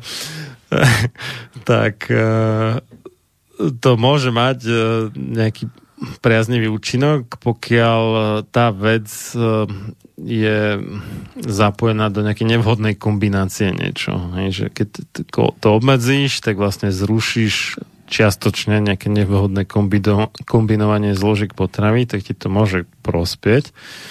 Ale eh, to riešenie, aby si ľudia zase uh, nevysvetľovali to vzlom, hej, tak nemusí spočívať uh, v tom, čo povedzme považujú za, že je to nejaké zásady stravovania podľa krvných skupín, ale ten dôvod, prečo sa im niečo polepšilo, môže byť v skutočnosti iný, hoci zrovna z okolností to ako keby ladí u niekoho a u niekoho nie povedzme s, nejakou, s nejakým týmto smerom, ako treba to stravovanie podľa krvných skupín. Čiže bol by som veľmi opatrný v hodnotení toho, že čo konkrétne teda pomohlo. A samozrejme, súhlasím s tebou, že treba, treba robiť to, čo má dobré výsledky v princípe. Pre každého Aj, človeka aj, keby to bolo, aj keby to bolo v rozpore s tým, čo tu tvrdia medvedia Filo. Jasné, ako veď my nemáme patent na pravdu. Ak niekto má inú skúsenosť, iný výsledok a, a je, bolo by blbosť, aby odpú, opúšťal niečo, čo mu funguje. Ale ak mu to nefunguje, je podľa mňa rozumné zmeniť to. Hm. Hej? To je taká moja jednoduchá logika. Dobre, dobre. Hmm. Takže k Šuslerovým solám sa nevieme vyjadriť. Juliana nepotešíme. No. Jano píše. Dobrý večer, pozdravujem vás, počúvam vás pozorne. Mne pomáha pri pálení záhy, pri prežratí hlavne buchtami, že vytlačím citrón a jednoducho vypijem čistý citrón. Takisto horčica veľmi znižuje pálenie záhy a je jedlá soda. Hm. To je práve tá soda bikarbona alebo hydrogen uhličitan sodný. Ale ak jem striedmo, pálenie záhy nepociťujem. Vidíš, ja jediný prípad, kedy ja mám, alebo aspoň čo si spomínam, som uh, mal pálenie záhy, tak to je taká, že ko- kombinácia uh, polysacharidu s jednoduchým sacharidom, taký že mm, Chlieb s cukrom. chlieb s džemom. Hej. Hej, to neviem, že za kým, či tam nemusí byť akože mm, nejaký škrob plus glu, uh, fruktóza konkrétne. Uh, nemám to chemicky zanalizované, ale to, toto viem, akože aspoň čo si spomínam do minulosti, tak toto je jediné, čo u mňa vyvolá palenie záhy. Čiže, fú. Teraz neviem si to vysvetliť úplne, možno ty by si lepšie vedel, aký to má chemický základ toto, alebo biochemický. Tak cukor, ak ti stimuluje zápal alebo zvýši zápal, tak zápal ti zvýši tvorbu histamínu a histamín ti zvyšuje tvorbu napríklad žalúdočnej kyseliny a zále- zároveň ti uvoľňuje ten zvierač, hej? A vieš, ale keď zjem nejaký, čo viem, že osladený jogurt alebo čo, tak s tým nemám problém. No otázka je množstvo toho cukru, lebo samozrejme, že tam nie je rozhodujúce len tá samotná látka, ale aj to množstvo. A to, to podľa mňa bol dosť silný cukrový tlak na ten metabolizmus. Môže byť, môže byť. No, tuto poslúchať spomína buchty, tak to asi bude tiež taká nejaká podobná kombinácia polysacharidu s jednoduchými cukrami. Predpokladám, že tam tiež bude mať v podstate niečo ako kvázi Lekvár. chl- chlieb, hej, Múka. alebo podobné chlebu a k tomu nejaký lekvár, takže to bude plus minus to isté ako u mňa. A, no. Mm, a hodne učene vyjadrené, že s, as, a, a s acidum ascorbicum L, teda dobre, kyselinou L ascorbo, teda vitamínom C. Mám dobré skúsenosti, užívam lyžičku do raného čaju. No, Jano, takto. Horúce veci likvidujú vitamín C, takže keď už, tak radšej do niečoho, čo je povedzme do 40 stupňov Celzia a nie do horúceho čaju. A, no a t- že tiež užívam organickú síru. Čo vy na to? Tak človeče, o čo je to tá organická síra? Lebo MSM, to, to je organická to je síra? biologicky aktívna síra, MSM. A to sa používa ako detoxikačný prostriedok. No, tak síra je, myslím, že štvrtý najčastejšie zastúpený minerál v organizme. Síra je veľmi dôležitá. A viem, že síru obsahujú tie uh, zlúčeniny, také tie akože aktívne, kvôli ktorým sa odporúča jesť cibulu a cesnak a tieto veci. Por a neviem, pažitku a takéto. A mnohé aminokyseliny obsahujú síru. Napríklad meso obsahuje veľa aminokyselín, o, ktoré majú síru. Hej, napríklad metionín. Tak organická síra môže Hej. byť aj cibula a cesnak v zásade. Neviem, koľko je v cibuli a v cesnaku. Ale to, to, to, čo vraj draždí oči na cibuli je nejaká zlúčenina síry. Teraz neviem presne aká. Môžem skúsiť vygoogliť prípadne. No dobré. O... Otázka je, že Jano, myslím, že sa volá, aby Jano povedal, či sa lepšie cíti. Ak sa dobre cíti pri tom doplnku, tak samozrejme, že treba ho brať. Hm. Určite to pomáha väzivám. Tá síra sa fakt je potrebná v rôznych procesoch, ako nie každý má dneska dostatok síry, ale zas e, nemám pocit, že To možno, keby si dal síry. viacej cibule a cesnaku. Nie, tak ono je to dobrá vec. Určite sa to používa pri, pre kolby, Hm. hej, podpora niektorých regeneračných procesov. To využitie toho, tej biologicky aktívnej síry je naozaj pomerne také všestranné pre ten organizmus. Tu mám takú hudobnú poznámku od Vlada. Zdravím, ďakujem za rozobratie mojej otázky. Teraz ste dali celkom odvážnu skladbu. To ešte príde mongolský rok? Á, to neviem. Som hovoril Andrejovi, že to je pre Matoviča. Tam bol taký text, že a, král je klaun a klaun je králem. no však sa dosmejeme možno. Mňa včera zaujala skupina Jamaron so skladbou Osudová balada. Totiž nikdy by som nepomyslel, že by ma zaujala podobná hudba a zrazu som počúval s otvorenými ústami. Veľmi dobrý text, mladí ľudia. No dobre, to si niekedy pozriem a možno aj pustím. Uvidíme, pokiaľ to bude pustiteľné a pokiaľ nie, tak vypípam. Takže toľko, toľko tie otázky, čo sa mi tu nahromadili. Mm, tak to vyzerá, že máme jedinú výherkyňu. Lebo, a, počkaj, a nie, to je spam.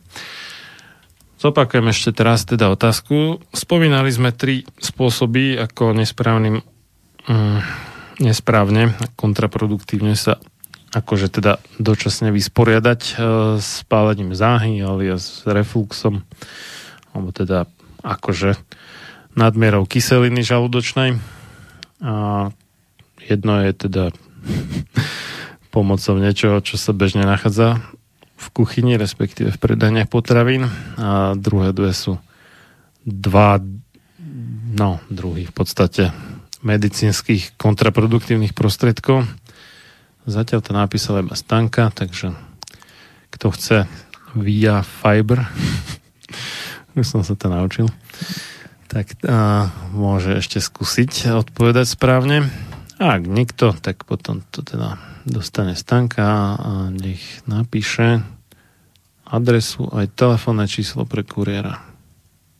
Zajtra sa to pošle na neskôr v útorok, stredu. Na, v útorok na neskôr stredu je to na mi- Tak. mieste. Dobre, čo si ty mal ešte pripravené k tým problémom s trávením? No máme ešte nejakých 20 minút, ja by som ešte chcel sa vrátiť k niečomu, Môž, môžeš mať aj Hej. 40 minút, ak chceš. že, že dosť často sa u nás nerozpráva o tom, o takom probléme, lebo hlavne tá stuková tená pečen, to je tiež dosť veľký problém, ale ja sa vrátim ešte k tomu oxidu dusnatému a k niečomu, čo je tiež na vzostupe a to je syndrom dráždivého čreva. Hej, syndrom dráždivého čreva fakt je pomerne čoraz častejší jav a, a tiež to má spojito s oxidom dusnatým so zápalom. Hej? Títo ľudia majú rôzne problémy pri tomto syndrome dráždivého čreva a jedni z nich sú ako striedanie, e, striedanie toho, že sa e, tam striedajú hnačky a zápchy. A, a čo, prečo je to nepríjemné? Je to preto, lebo ideš do nejakého minimálneho stresu a s prepačením po- rýchlo si začneš podávať e, ruku s kľúčkou na záchode. Hej? A do istej miery, pokiaľ je organi... to, to je akože taká tá vec, že sa z nejakého stresu akože po toto, hej. A a treba si uvedomiť, čo je stres. Každý psychický stres je spúšťač zápalu. Každý jeden. Hej. To, ako funguje psychický stres na organizmus, je cez, to je cez tie zápaly. Hej. Samozrejme, že tam sa ovplyvňuje hormonálna, ale má to aj imunitnú odozvu. A tá imunitná odozva je takisto spojená s eh, tvorbou oxidu dusnatého. Teraz sa, ten oxid dusnatý je zároveň neurotransmitter, čiže je to látka, ktorá ovplyvňuje nervový systém a ten nervový systém je vlastne to črevo je celé obklopené tými bunkami nervového systému a tam, keď už prebieha ten, ten organizmus je preťažený oxidom dusnatým, lebo v tele je zápal, tak eh, vtedy sa udeje to, že keď príde ten psychický stres, tak sa vlastne zvýši jeho tvorba a následne dojde k tej, tomu procesu tej hnačky, hej, v úzovkách. Častokrát títo ľudia končia na psychiatriách. Respektíve nie na psychiatriách, ale samotní lekári, ktoré toto riešia, už keď si nevedia s tým pacientom dať rady, tak dávajú títo ľuďom antidepresíva. Toto je veľmi... Na, na hnačku dávajú antidepresíva. No na ten syndrom dráždivého čreva, lebo ty v podstate do stresové reakcie, ale to je preťažený organizmus zápalom Mhm. a to je vlastne už multisystémové ochorenie, čiže vlastne ten oxid dusnatý, ktorý je produkovaný pri iných zápaloch v tele, e, vlastne spôsobuje takýto prejav. Ako to nemusí byť jediný prejav, ale tí ľudia si to nikdy nespoja.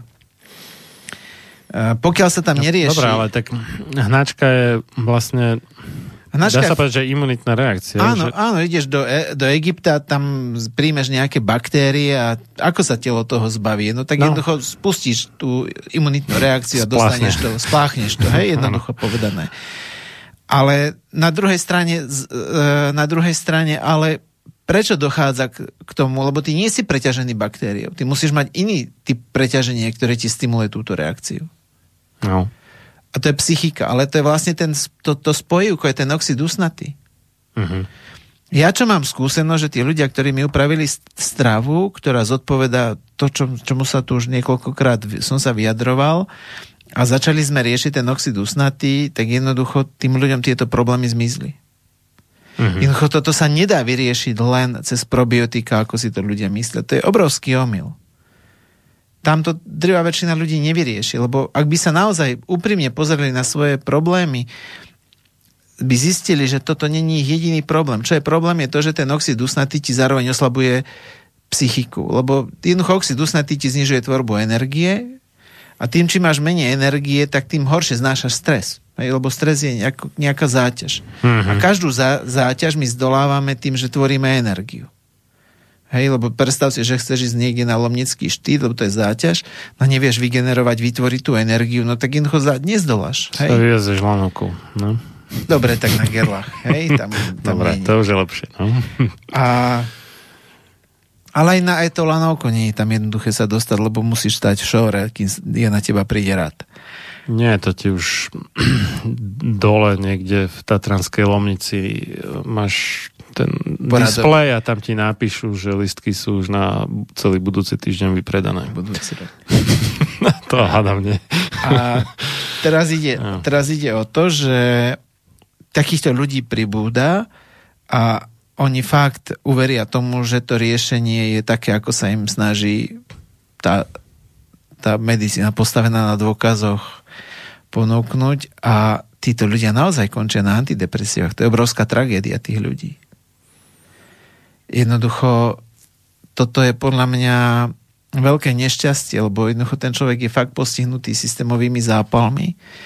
Tam tvorba toho oxidu dusnatého sa neobmedzuje, lebo tie lieky neriešia to. Oni len utlmia ten nervový systém, ale neriešia vlastne celkovú tú, tú tvorbu oxidu dusnatého. Ale vy, vygeneroval som človeka, ktorý je závislý na veľmi ťažkých liekoch. A tým ľuďom to ešte fakt No, podajú. oni tie antidepresíva sú obvykle akože skutočne že drogy v tom zmysle, že sa človek na nich stane závislým. No jasné. To sú vyslovene drogov závislí ľudia, preto naozaj, ak máte tento problém, buďte veľmi, veľmi opatrní, čo urobíte, lebo raz, keď prekročíte nejakú hranicu a, a sklznete tým liekom, to je jednoducho, to, to ste urobili jeden, fakt, jeden obrovský prúser a či sa ma niekto bude hnevať alebo nie, ja teraz asi fakt veľa ľudí naštvem, ale pozri sa, že veď dneska sú antidepresíva jedné z najviac predpisovaných liekov. A kebyže sa pozrieš, kto tam tie lieky častokrát predpisuje, tak tí ľudia, ktorí sú gastroenterológovia, tak to predpisujú ako na bežiacom páse.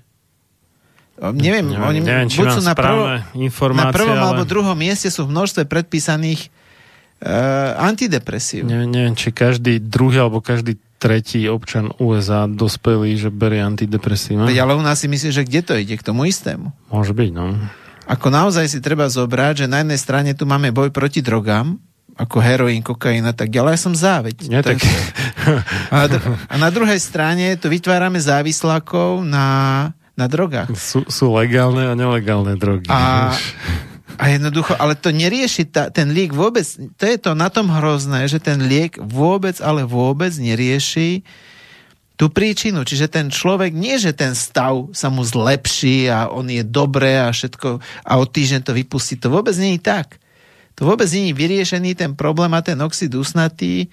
Jednoducho naozaj on má tendenciu podporovať svoju vlastnú tvorbu, že ten človek skôr či neskôr znova príde do štádia, že má kopec ďalších problémov a z toho človeka sa stane naozaj drogovo závislý človek, ktorý má život zničený. Mne jedna pani opisovala ako, a to bolo fakt tak plasticky, tak až tak povedané, že ľudský, že až mi prišlo zle.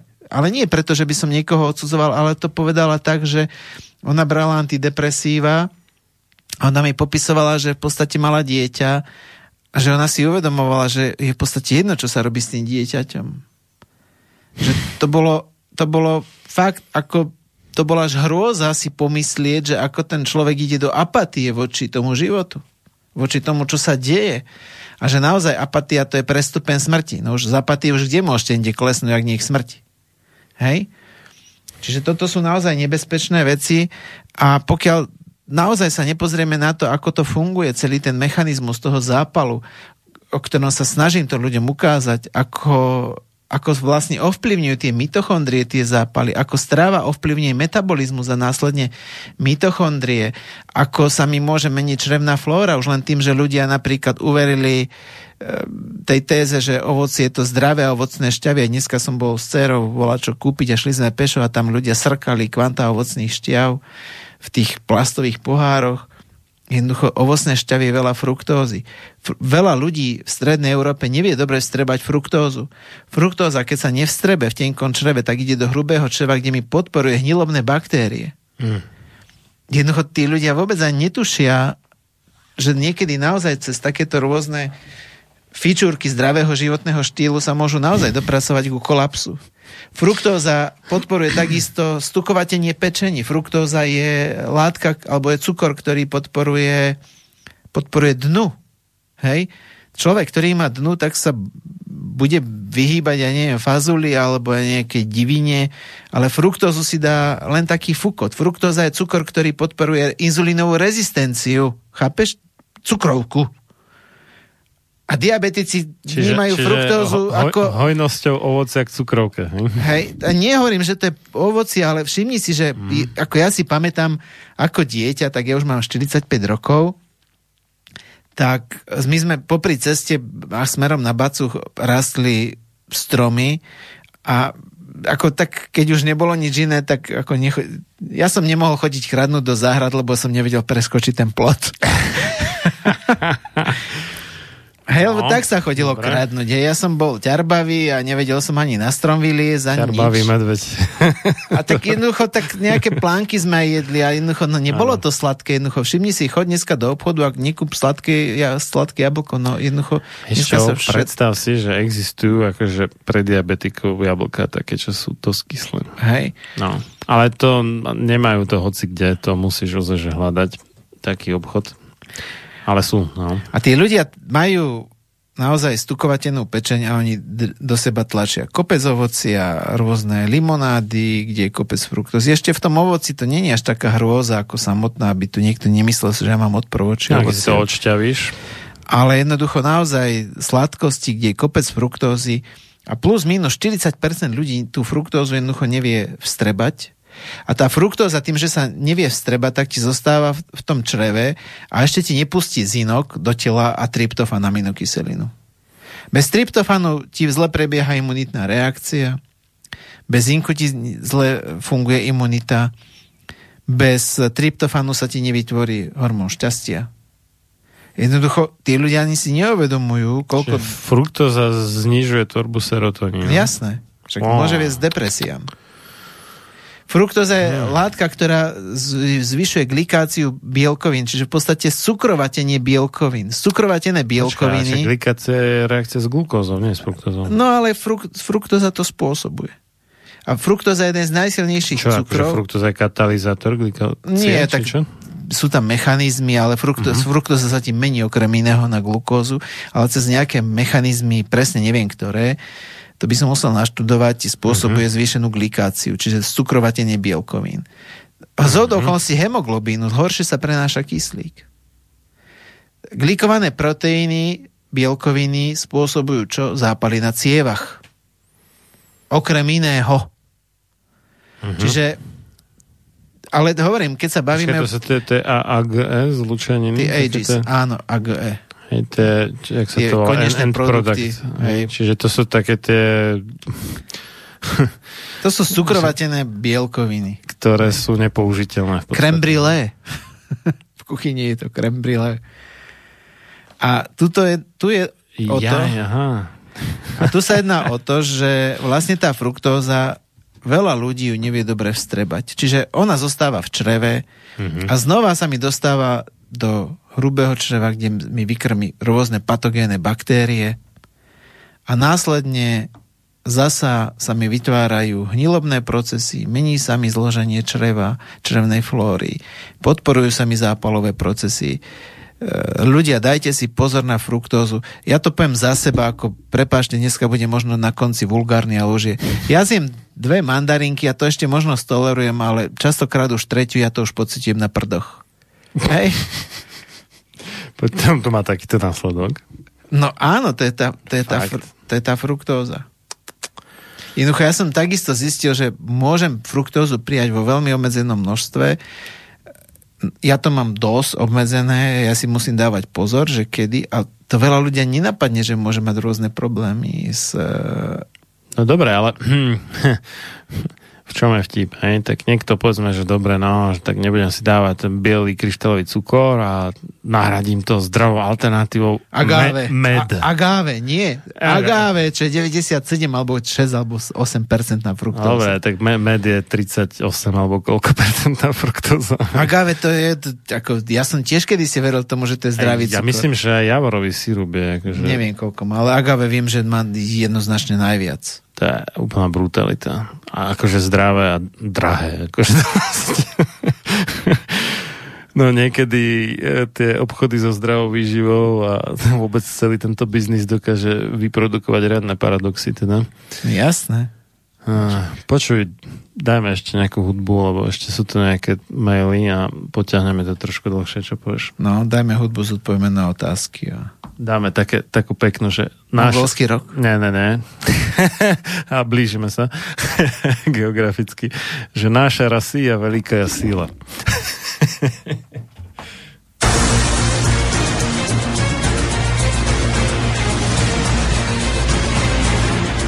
Sloboda slova je najzákladnejší pilier slobodnej vlády. Keď zbúrate túto oporu, ústava slobodnej spoločnosti stráca svoju platnosť a na jej ruinách vyrastá tyrania. Benjamin Franklin Máte naladený slobodný vysielač Banská Bystrica.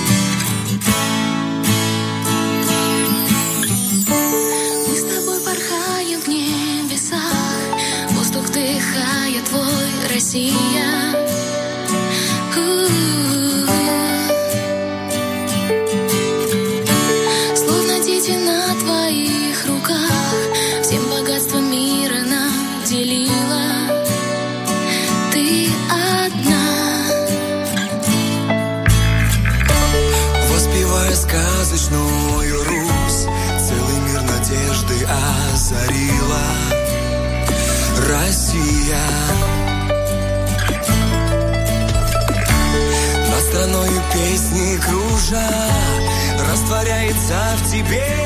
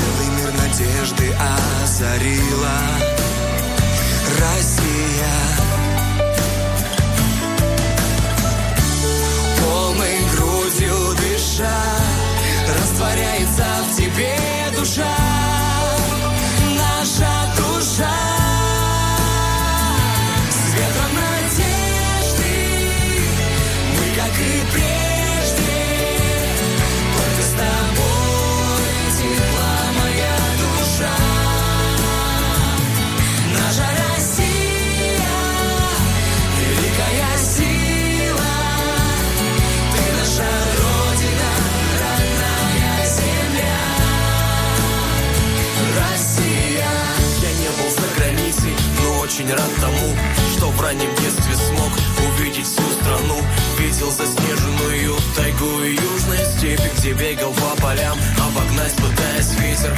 Летом запах яблок, зимой свежесть морозная. Мы год за годом понемногу становимся взрослыми. Падения и взлеты, это нормально. В принципе, я горд страной, в которой довелось родиться. Россия, родина наша.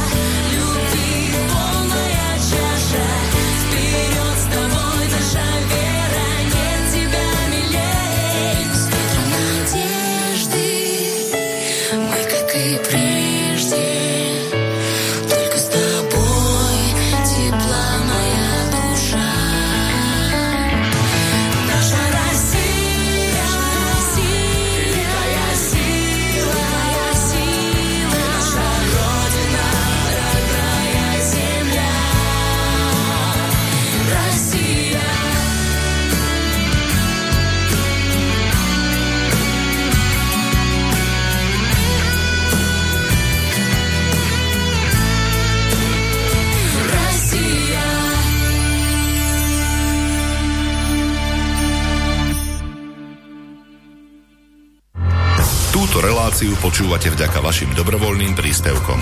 Ďakujeme za vašu podporu. Počúvate slobodný vysielač.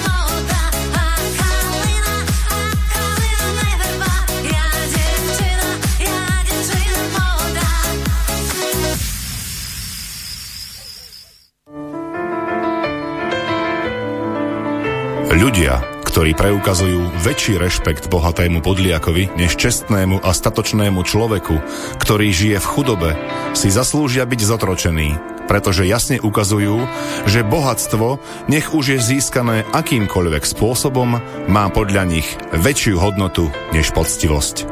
John Hancock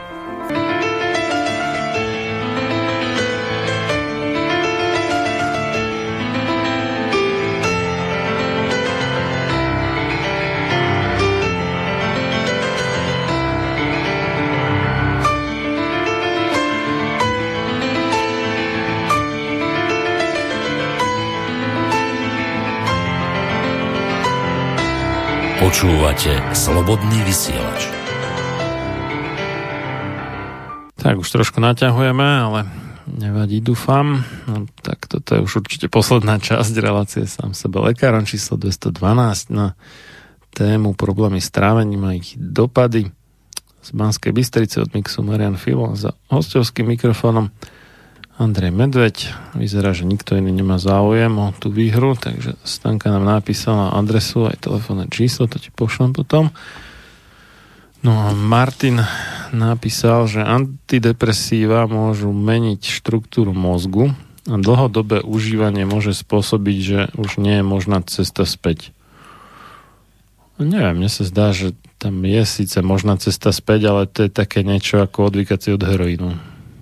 Čo nie je úplne že jednoduchá vec. Čo ty na to? No, neviem, ja toto presne viem, ale určite určite ak si ten človek zvykne na to, že má všetko s prepačením na saláme, lebo mu je všetko jedno, tak ako bude mať... Lebo čo, čo je to vlastne stres, že neviem vyriešiť problém? Hej. To vnímam ako stres, nevyriešený problém. A vyrieši ten liek za mňa ten problém. Čiže keď človeka naučí dám si liek a jednoducho nemám problém, no tak ako ja budem potom sa stavať k tomu, keď nemusím? Hej. Ja nie som zastanca týchto liekov a jednoducho na to, aby človek naozaj skončil na týchto liekoch, musí byť roky zanedbaný a neriešený, lebo jednoducho nie je to normálne. Aby bol niekto závislý na liekoch a nevedel... A všimni si, že tí ľudia radi páchajú potom samovraždy, Jednoducho stále sa majú na prd a týchto ľudí pribúda. To nie, že ich ubúda a sú tu, e, však daj si do Google psychiatria a vyskočí, ti, že na Slovensku chýba psychiatrov. A pritom Slováci sa majú z hľadiska toho hmotného alebo niečo takého tak dobré ako nikdy predtým, ako či sa nám to páči alebo nie. Nie sú tu vojny. Až čoho máme toľko tých nešťastných ľudí? No, motného, počkaj, to zase nie je také jednoduché, ako to vyzerá. Akože, akože, áno, na prvý pohľad to môže tak byť, ale za cenu veľmi intenzívne rastúceho zadlžovania, takže nie je to zase až také rúžové. A mňa napadlo, že doktorka Ludmila Eleková písala o vysadňovaní či vysadzovaní liekov a to aj teda vrátanie antidepresív a že to teda nie je taká jednoduchá záležitosť. Uh, sú tam také v podstate tie um, uh, jak sa to volá? Je to obrovský problém. Je to, naozaj toto sú jedny z najťažších liekov, ktoré ja si dovolím tvrdiť, neviem, či 5% dokáže vôbec vysadiť. Mm-hmm. Tuto som našiel, že nejaký tzv. Že rebound fenomén. Jedným z mechanizmu rebound fenoménu je zmiena citlivosti a četnosti bunečných receptorov, na ktoré sa lék váže. Náhle vysazení s rovnováhou veľmi zamáva. Ukážme si to na príkladu nervové synapse v mozku. Vysielajíci neurón vypustí do synaptické šterbiny napríklad serotonín, ktorý sa naváže na receptor v membráne príjmajícího neurónu. Výsledkom je vzruch v príjmajícim neurónu, ktorý vnímame ako klid, pohodu a spokojenosť. Jestliže niekto začne užívať antidepresíva, ktorá dnes fungujú prevažne ako blokátory spätného vychytávaní serotoninu, to je, molekuly serotoninu zústavajú v šterbine dele a ve väčším množství. Zvýši sa počet molekúl ve šterbine a je ich nabídka receptorom na membráne přijímajícího neuronu. Jenže deprese není prostý nedostatek serotonínu v synaptické šterbine. 90% sa ho tvoří ve střevním nervovém systému. Možná je jeho nedostatek důsledkem deprese, nepříčinou. Užívání antidepresív vede ke snížení počtu a citlivosti receptorů na přijímajícím neuronu, který tím kompenzuje zvýšenou nabídku, protože tá úvozovka snížená hladina má nejakú príčinu a dôvod. Podobne dochází ke snížení citlivosti inzulínových receptorů pri nadbytečné nabídce glukózy, kterou bunky nechtějí přijmout a k rozvoji inzulínové rezistence. No to si už spomínal dnes. Ale napríklad e, málo kto vie, že serotonín sa tvorí aj v niektorých bunkách imunitného systému. To sú tie mastocity alebo žírne bunky, ktoré, uh-huh. ktoré sú pri zápalovom stave. Napríklad aktivované napríklad cez histamín, či cez alergie alebo cez uh, atopie. A, ale ten serotonín sa nikdy nedostane do mozgu. Ne, neexistuje. Preto napríklad u niekoho môžu namerať zvýšenú hladinu serotonínu. No.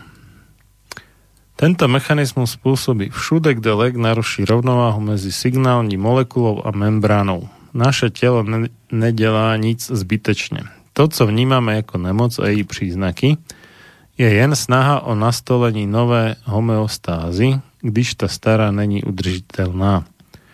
Co se stane, když někdo náhle vysadí antidepresíva nebo jiné léky, které vedou k rezistenci receptoru? Objeví se původní příznaky náhle a prudce. Neznamená to, že ten lék byl potřebný nebo že by dokonce něco léčil, ale že pri, pri rezistenci receptoru snížené množství signálních molekúl nestačí na zabezpečení normální funkce. Proto je u mnoha léku nutné vysadiť postupne biehem dnu, týdnu, niekdy až měsícu, aby vaše telo mělo čas nastoliť pôvodní zdravou rovnováhu medzi receptory a molekulami. No, čiže tam, a už som si spomenul, abstinenčný syndrom, tak vzniká. Čiže oni sú to skutočne ako drogy, že to sa nedá len tak proste zo dňa na deň prestať, alebo môžete sa o to pokúsiť, ale bude Môže to dosť mať- masaker teda. No. Len zasa vypustiť liek a neriešiť prečo? Ja mám tento problém tiež nie riešenia. Toto je druhá, druhá tá, lebo ten liek nerieši, nerieši tú príčinu. Hej? Že tí No, ľudia... toto, toto je ten problém, že drvia väčšina tých, minimálne tých najpredávanejších akože liekov v rámci tej farmaceuticko-chirurgickej, či ak ju mám nazvať, medicíny severozápadnej. Školská. No, vieš, tak máš v Indii, máš aj ajurvedské školy. Západno. Severozápadná nazývam medicíny, tak e, je na potlačenie nejakých príznakov. Hej. To sú všetky Jasné. tie anti, hej, antidepresíva, anti a an, Alebo analgetika, inhibítory, to sú tiež... spomalovače, Á, hej, hej, spomalovače, hej. alebo blokátory. a- an, anti biotika, antivirotika, všetko anti, všetko proti, ale tam sa nerieši, že To aby sa to navrátilo k normálnej funkcii, to by muselo byť niečo pro čosi, ale je to anti. Čiže je to taký, akože vyvoláva konflikt. To, to, to mi príde akože taký typický bi- biologický marxizmus, že oni potrebujú proste nejakého nepriateľa a teraz budú bojovať proti tomu nepriateľovi namiesto toho, aby sa s ním dohodli Ale rozumieť. väčšina ľudí je tak nastavená. Všimni si. A, mm, no tak vieš, no, keď sú tak nastavení, tak potom čo povieš, tak, tak im treba, no tak majte si takú medicínu, keď No jasno, lebo tam táto medicína je preto taká, lebo väčšina ľudí tomu dala súhlas. To drvá väčšina ľudí sa s tým stotožňuje. To tak preto to máme. Jednoducho to je realita. Pokiaľ by tomu ľudia nedali súhlas, tak to tu nie je. No, no, no. No vidíš, toto to máme. K dnešnej téme ešte tu pokračuje doktorka Leková, že lekári až na výjimky s pacientem neřeší jeho životosprávu a další možné faktory prispívající nebo přímo spôsobujúci jeho nemoc. Rovnou píšou léky. Páli vás žáha, dostanete léky na snížení produkcie kyseliny solné, v žalúdku, přestože nikto nezmieří, kolik váš žalúdek vôbec produkuje. Veľmi často je pálenie žáhy spôsobeno nedostatkem kyseliny, ne přebytkem. A, no a preto tam môže fungovať ten jablčný ocot, horčica a tieto veci hej, v zásade. Narušení produkce kyseliny solné spustí kaskádu ďalších zažívacích problémov, napríklad to SIBO, to, čo si spomínal. Small sú na to intestine bacterial overgrowth, přerostanie baktérií v tenkém střeve ktoré sa pak léčí dalšími léky, pridají sa léky na bolesti břicha, poruchy stolice a během celé té doby sa pacienta nikto nezeptá, co jí, teda čo konzumuje. Však lekári hovorí, že strava vôbec na to nemá vplyv. Všimni si, strava, ktorá ti ovplyvňuje minimálne črevné baktérie, nemá vplyv na zdravie. Čiže črevné baktérie podľa ich filozofie vôbec nemajú vplyv na, na zdravie. Toto je logika lekárov. Však, pre, však pre, preto ani nezistujú, čo sa v čreve deje. Žiadne laboratórne vyšetrenie na Slovensku neukazuje, čo sa v čreve deje. No, no. Dobre, máš ešte niečo? Nie, ak nie sú otázky, tak ďakujem poslucháčom. Si vyčerpal všetko, čo tak si mal nevyčerpal, ja som už vyčerpaný. Ako ešte, Ja? zajtra ráno. 5, 5 minút ešte môžeš dať, čo ak máš. Som už dneska... Ja, už máš dosť. No, dneska, ja som celý víkend pracoval, ako Oh. naozaj som celý víkend pracoval. A to nie, že som zasa cez týždeň nepracoval, ale mesiac už ťahám v kúse, fakt som nebol nikde a som už uťahaný aj ja dneska. Dobre teda, čak ja ti doprajem odpočinku. Pošli mi zajtra ten eh, kontakt na stanku a zajtra a budem urobím všetko preto, aby to zajtra odišlo, keď nie zajtra, tak v, v útorok najneskôr. Myslím, že deň, dva, kľudne počka. Aby som ja nezabudol, potom si ľudia budú myslieť, že som sľubotechna. Dobre, tak uh, ja ešte dodám, že um, o dva týždne nebudem pravdepodobne naživo, leda, že by v Mníchove zakázali verejné podujatia kvôli koronavírusu, keďže mám, uh, som pozvaný na vraj teda celoeurópsku demonstráciu za slobodu rozhodovania o očkovaní, keďže v Nemecku po asi 40 rokoch, alebo tak nejak plus minus, znovu zaviedli povinné očkovanie od začiatku tohto mesiaca, takže majú to tam veselé. No a mm, skúsim pripraviť teda niečo na zaznam, čiže mali by byť nejaké nové relácie, ale nebudú naživo. Takže ak sa nič nezmení, tak so mnou naživo do počutia o 4 týždne, ale medzi tým ešte koniec marca alebo posledný marcový deň, teda 31.3.2020 a o 9. hodine rannej budem mať ďalšie, ďalší výstup, či to mám nazvať, v rámci prvého, teda okresného kola súdneho sporu doktora medicíny Štefana Zelníka, PhD, so mnou, ktorý ma žaluje za to, že som si dovolil ho nazvať fašistom skrz to, že on má také tie mocenské páky, alebo mal, teraz už zase chvíľu nemá, Mm, keďže sa SNS nedostala do e, parlamentu, no ale v spojení so svojím kumpánom alebo spoločníkom v štyroch firmách, a, ktorý teda zároveň bol dlhé roky vedúcim slovenskej pobočky Sanofi Pasteur, najväčšej firmy na výrobu vakcín, aspoň podľa údajov samotnej tejto firmy. Dodali pred desiatimi rokmi zbytočný milión vakcín proti prasacej chrípke, ktoré neviem na čo kto kupoval, keďže ich nikto nechcel, aj tak, alebo skoro nikto. No a pár ďalších vecí a tento pán samozrejme presadzuje obmedzovanie ľudských práv tých, ktorí sa domnievajú, že očkovanie nie je to práve orechové, čiže aj mojich vlastne ľudských práv. No a bolo to teda v zmysle definície, že, ktorá je veľmi často používaná a nájdete ju na tisícoch, ak nie desať tisícoch miestach na internete, že fašizmus by sa mal po správnosti skôr nazývať korporatizmom, pretože ide o spojenie štátnej moci a korporácií.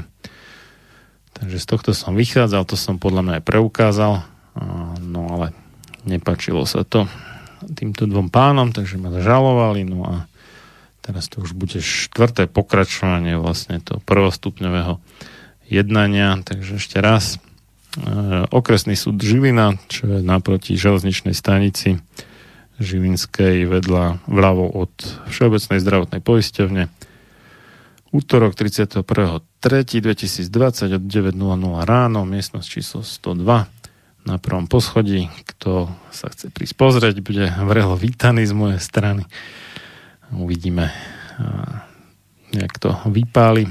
No a teda ešte pán Zelník bol taký, neviem, či sa mu nepáčilo, ak sa vyvíja súdny spor, tak už skúsil to na mňa aj cez úrad na ochranu osobných údajov, takže to bude ešte veselé aj skrz toto lebo som v pozvánke na nejaké predchádzajúce kolo tohto tejto maškarády alebo frašky, alebo jak to mám nazvať si dovolil uviesť to, čo bolo vlastne v predvolaní čiže e, jeho nielen meno, ale aj dátum narodenia a adresu a toto asi považuje pán Zelník za porušenie ochrany osobných údajov. Celý vtip je ale v tom, že jeho dátum narodenia je uvedený, uvedený na stránke Národnej rady Slovenskej republiky a jeho adresa zase v obchodnom registri, takže neviem, čo tam má byť k chráneniu, ale dobre, však uvidíme, ako sa s tým úrad na ochranu osobných údajov vysporiada. Takže toľko, milé posluchačky, vážení posluchači, už o pár minút prem pekný nový týždeň aj tebe. Andrej, ďakujem veľmi pekne za účasť v tejto relácii a rozlúčime sa poslednou pesničkou. Ty si chcel teda také tie exotiky, tak toto Mongolský bude... rok. Ne, toto bude po latinsky. Aha, poslucháčom prajem dobrý štart do nového pracovného týždňa, všetko dobré. Do počutia. Ano, aby ste sa čo najrychlejšie spamätali z výsledkov volieb, ktoré boli také fakt divoké. Takže do skorého, no skorého, do počutia o 4 týždne, na živo a na neživo o 2 týždne. Ani najmúdrejšie napísaná ústava ani najmúdrejšie zákony nezabezpečia slobodu a šťastie ľuďom, ktorí sú svojou podstatou správania skorumpovaní. Samuel Adams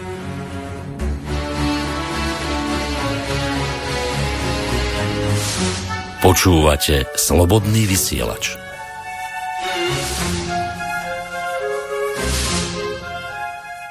Onda tinggi te era tuzi te in profunda sicura sonda Onda tinggi te era tuzi te in profunda sicura sonda